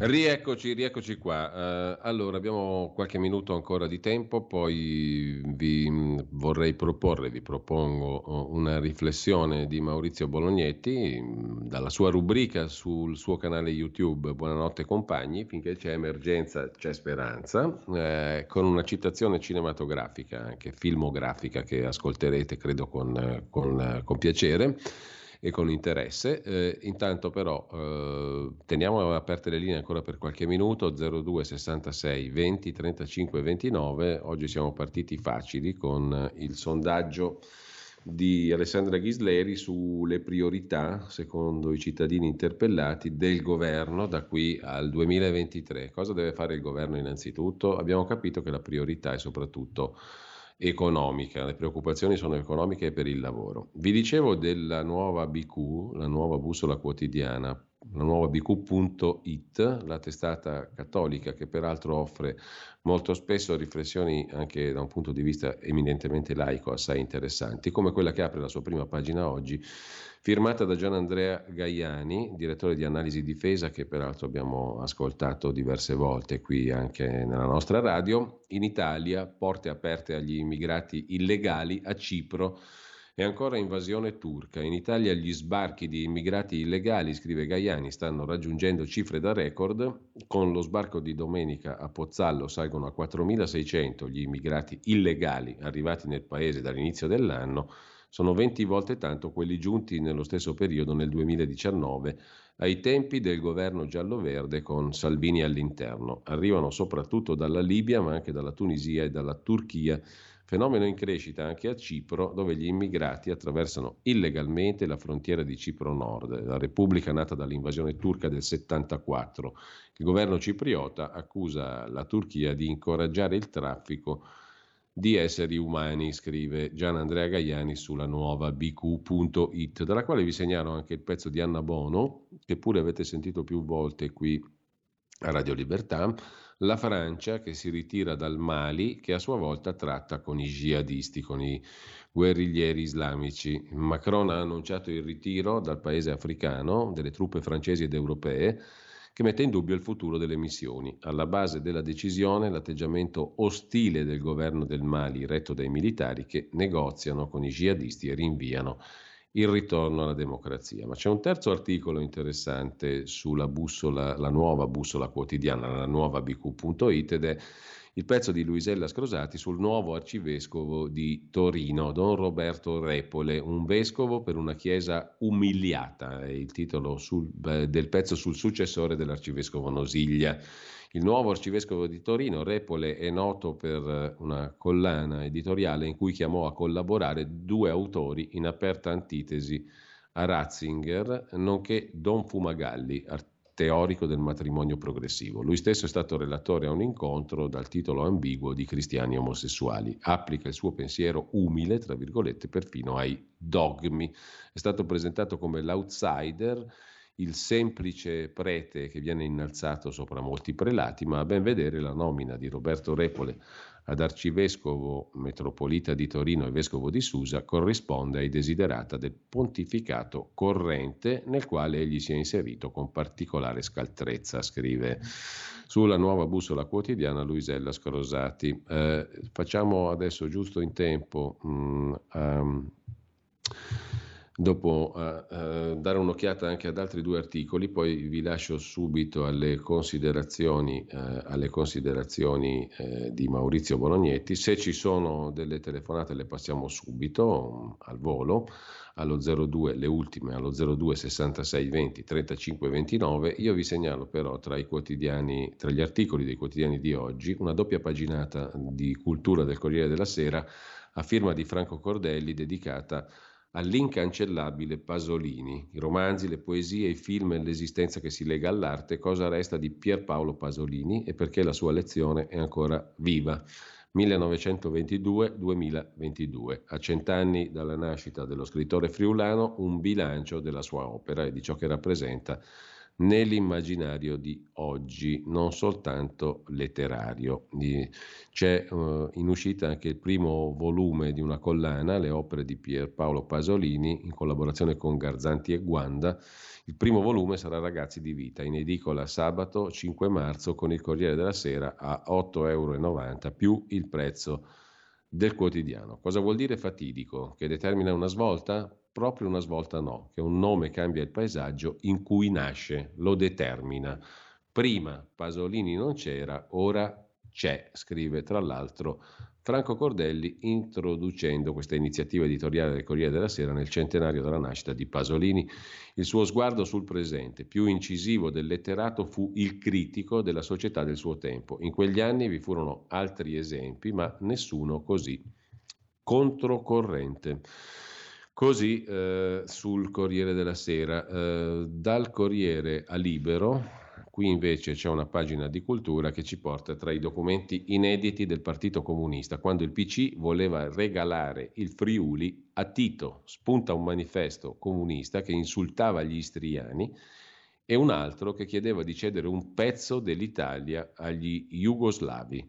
Gli antifascisti non possono dare ospitalità alla gentaglia istriana. Gli sloveni hanno il diritto di raggiungere il tagliamento. Questo il documento del Partito Comunista Italiano che voleva regalare il Friuli a Tito. E ci salutiamo con Suraci, il presidente di RTL 102.5, che parla del futuro e della radiovisione, il network più ascoltato d'Italia, RTL 102.5, incontri come quello di domenica scorsa tra i giovani e Don Luigi e Picocco confermano il valore eterno della radio. Ha fatto una collaborazione anche con Avvenire, RTL 102.5, che ha sponsorizzato la radiovisione in Italia, della quale più o meno siamo epigoni, tra virgolette, anche noi, evidentemente, sulla strada della radiovisione. Intanto ci salutiamo qua, ascoltiamo tra poco le considerazioni di Maurizio Bolognetti finché c'è emergenza, c'è speranza, e poi sentiamo anche l'ultimo brano della giornata di oggi, lo ascoltiamo dopo la conversazione, o meglio dopo il brano di Maurizio Bolognetti, ci ascoltiamo anche Singing in the Rain, celeberrima, straceleberrima, la ascolteremo nell'interpretazione di Gene Kelly, un pezzo di Nacio Herb Brown, cantautore e compositore statunitense, nasce a Deming, Nuovo Messico, oggi, il 22 febbraio del 1896, e poi divenne famoso perché ingaggiato dalla Metro-Goldwyn-Mayer per lavorare nella mitica Hollywood. Buon ascolto allora e buona mattinata a tutti. Poi c'è Zoom da non perdere, il tema dell'autismo con Antonino Danna, due ospiti particolarmente stimolanti. Avete ascoltato la rassegna stampa.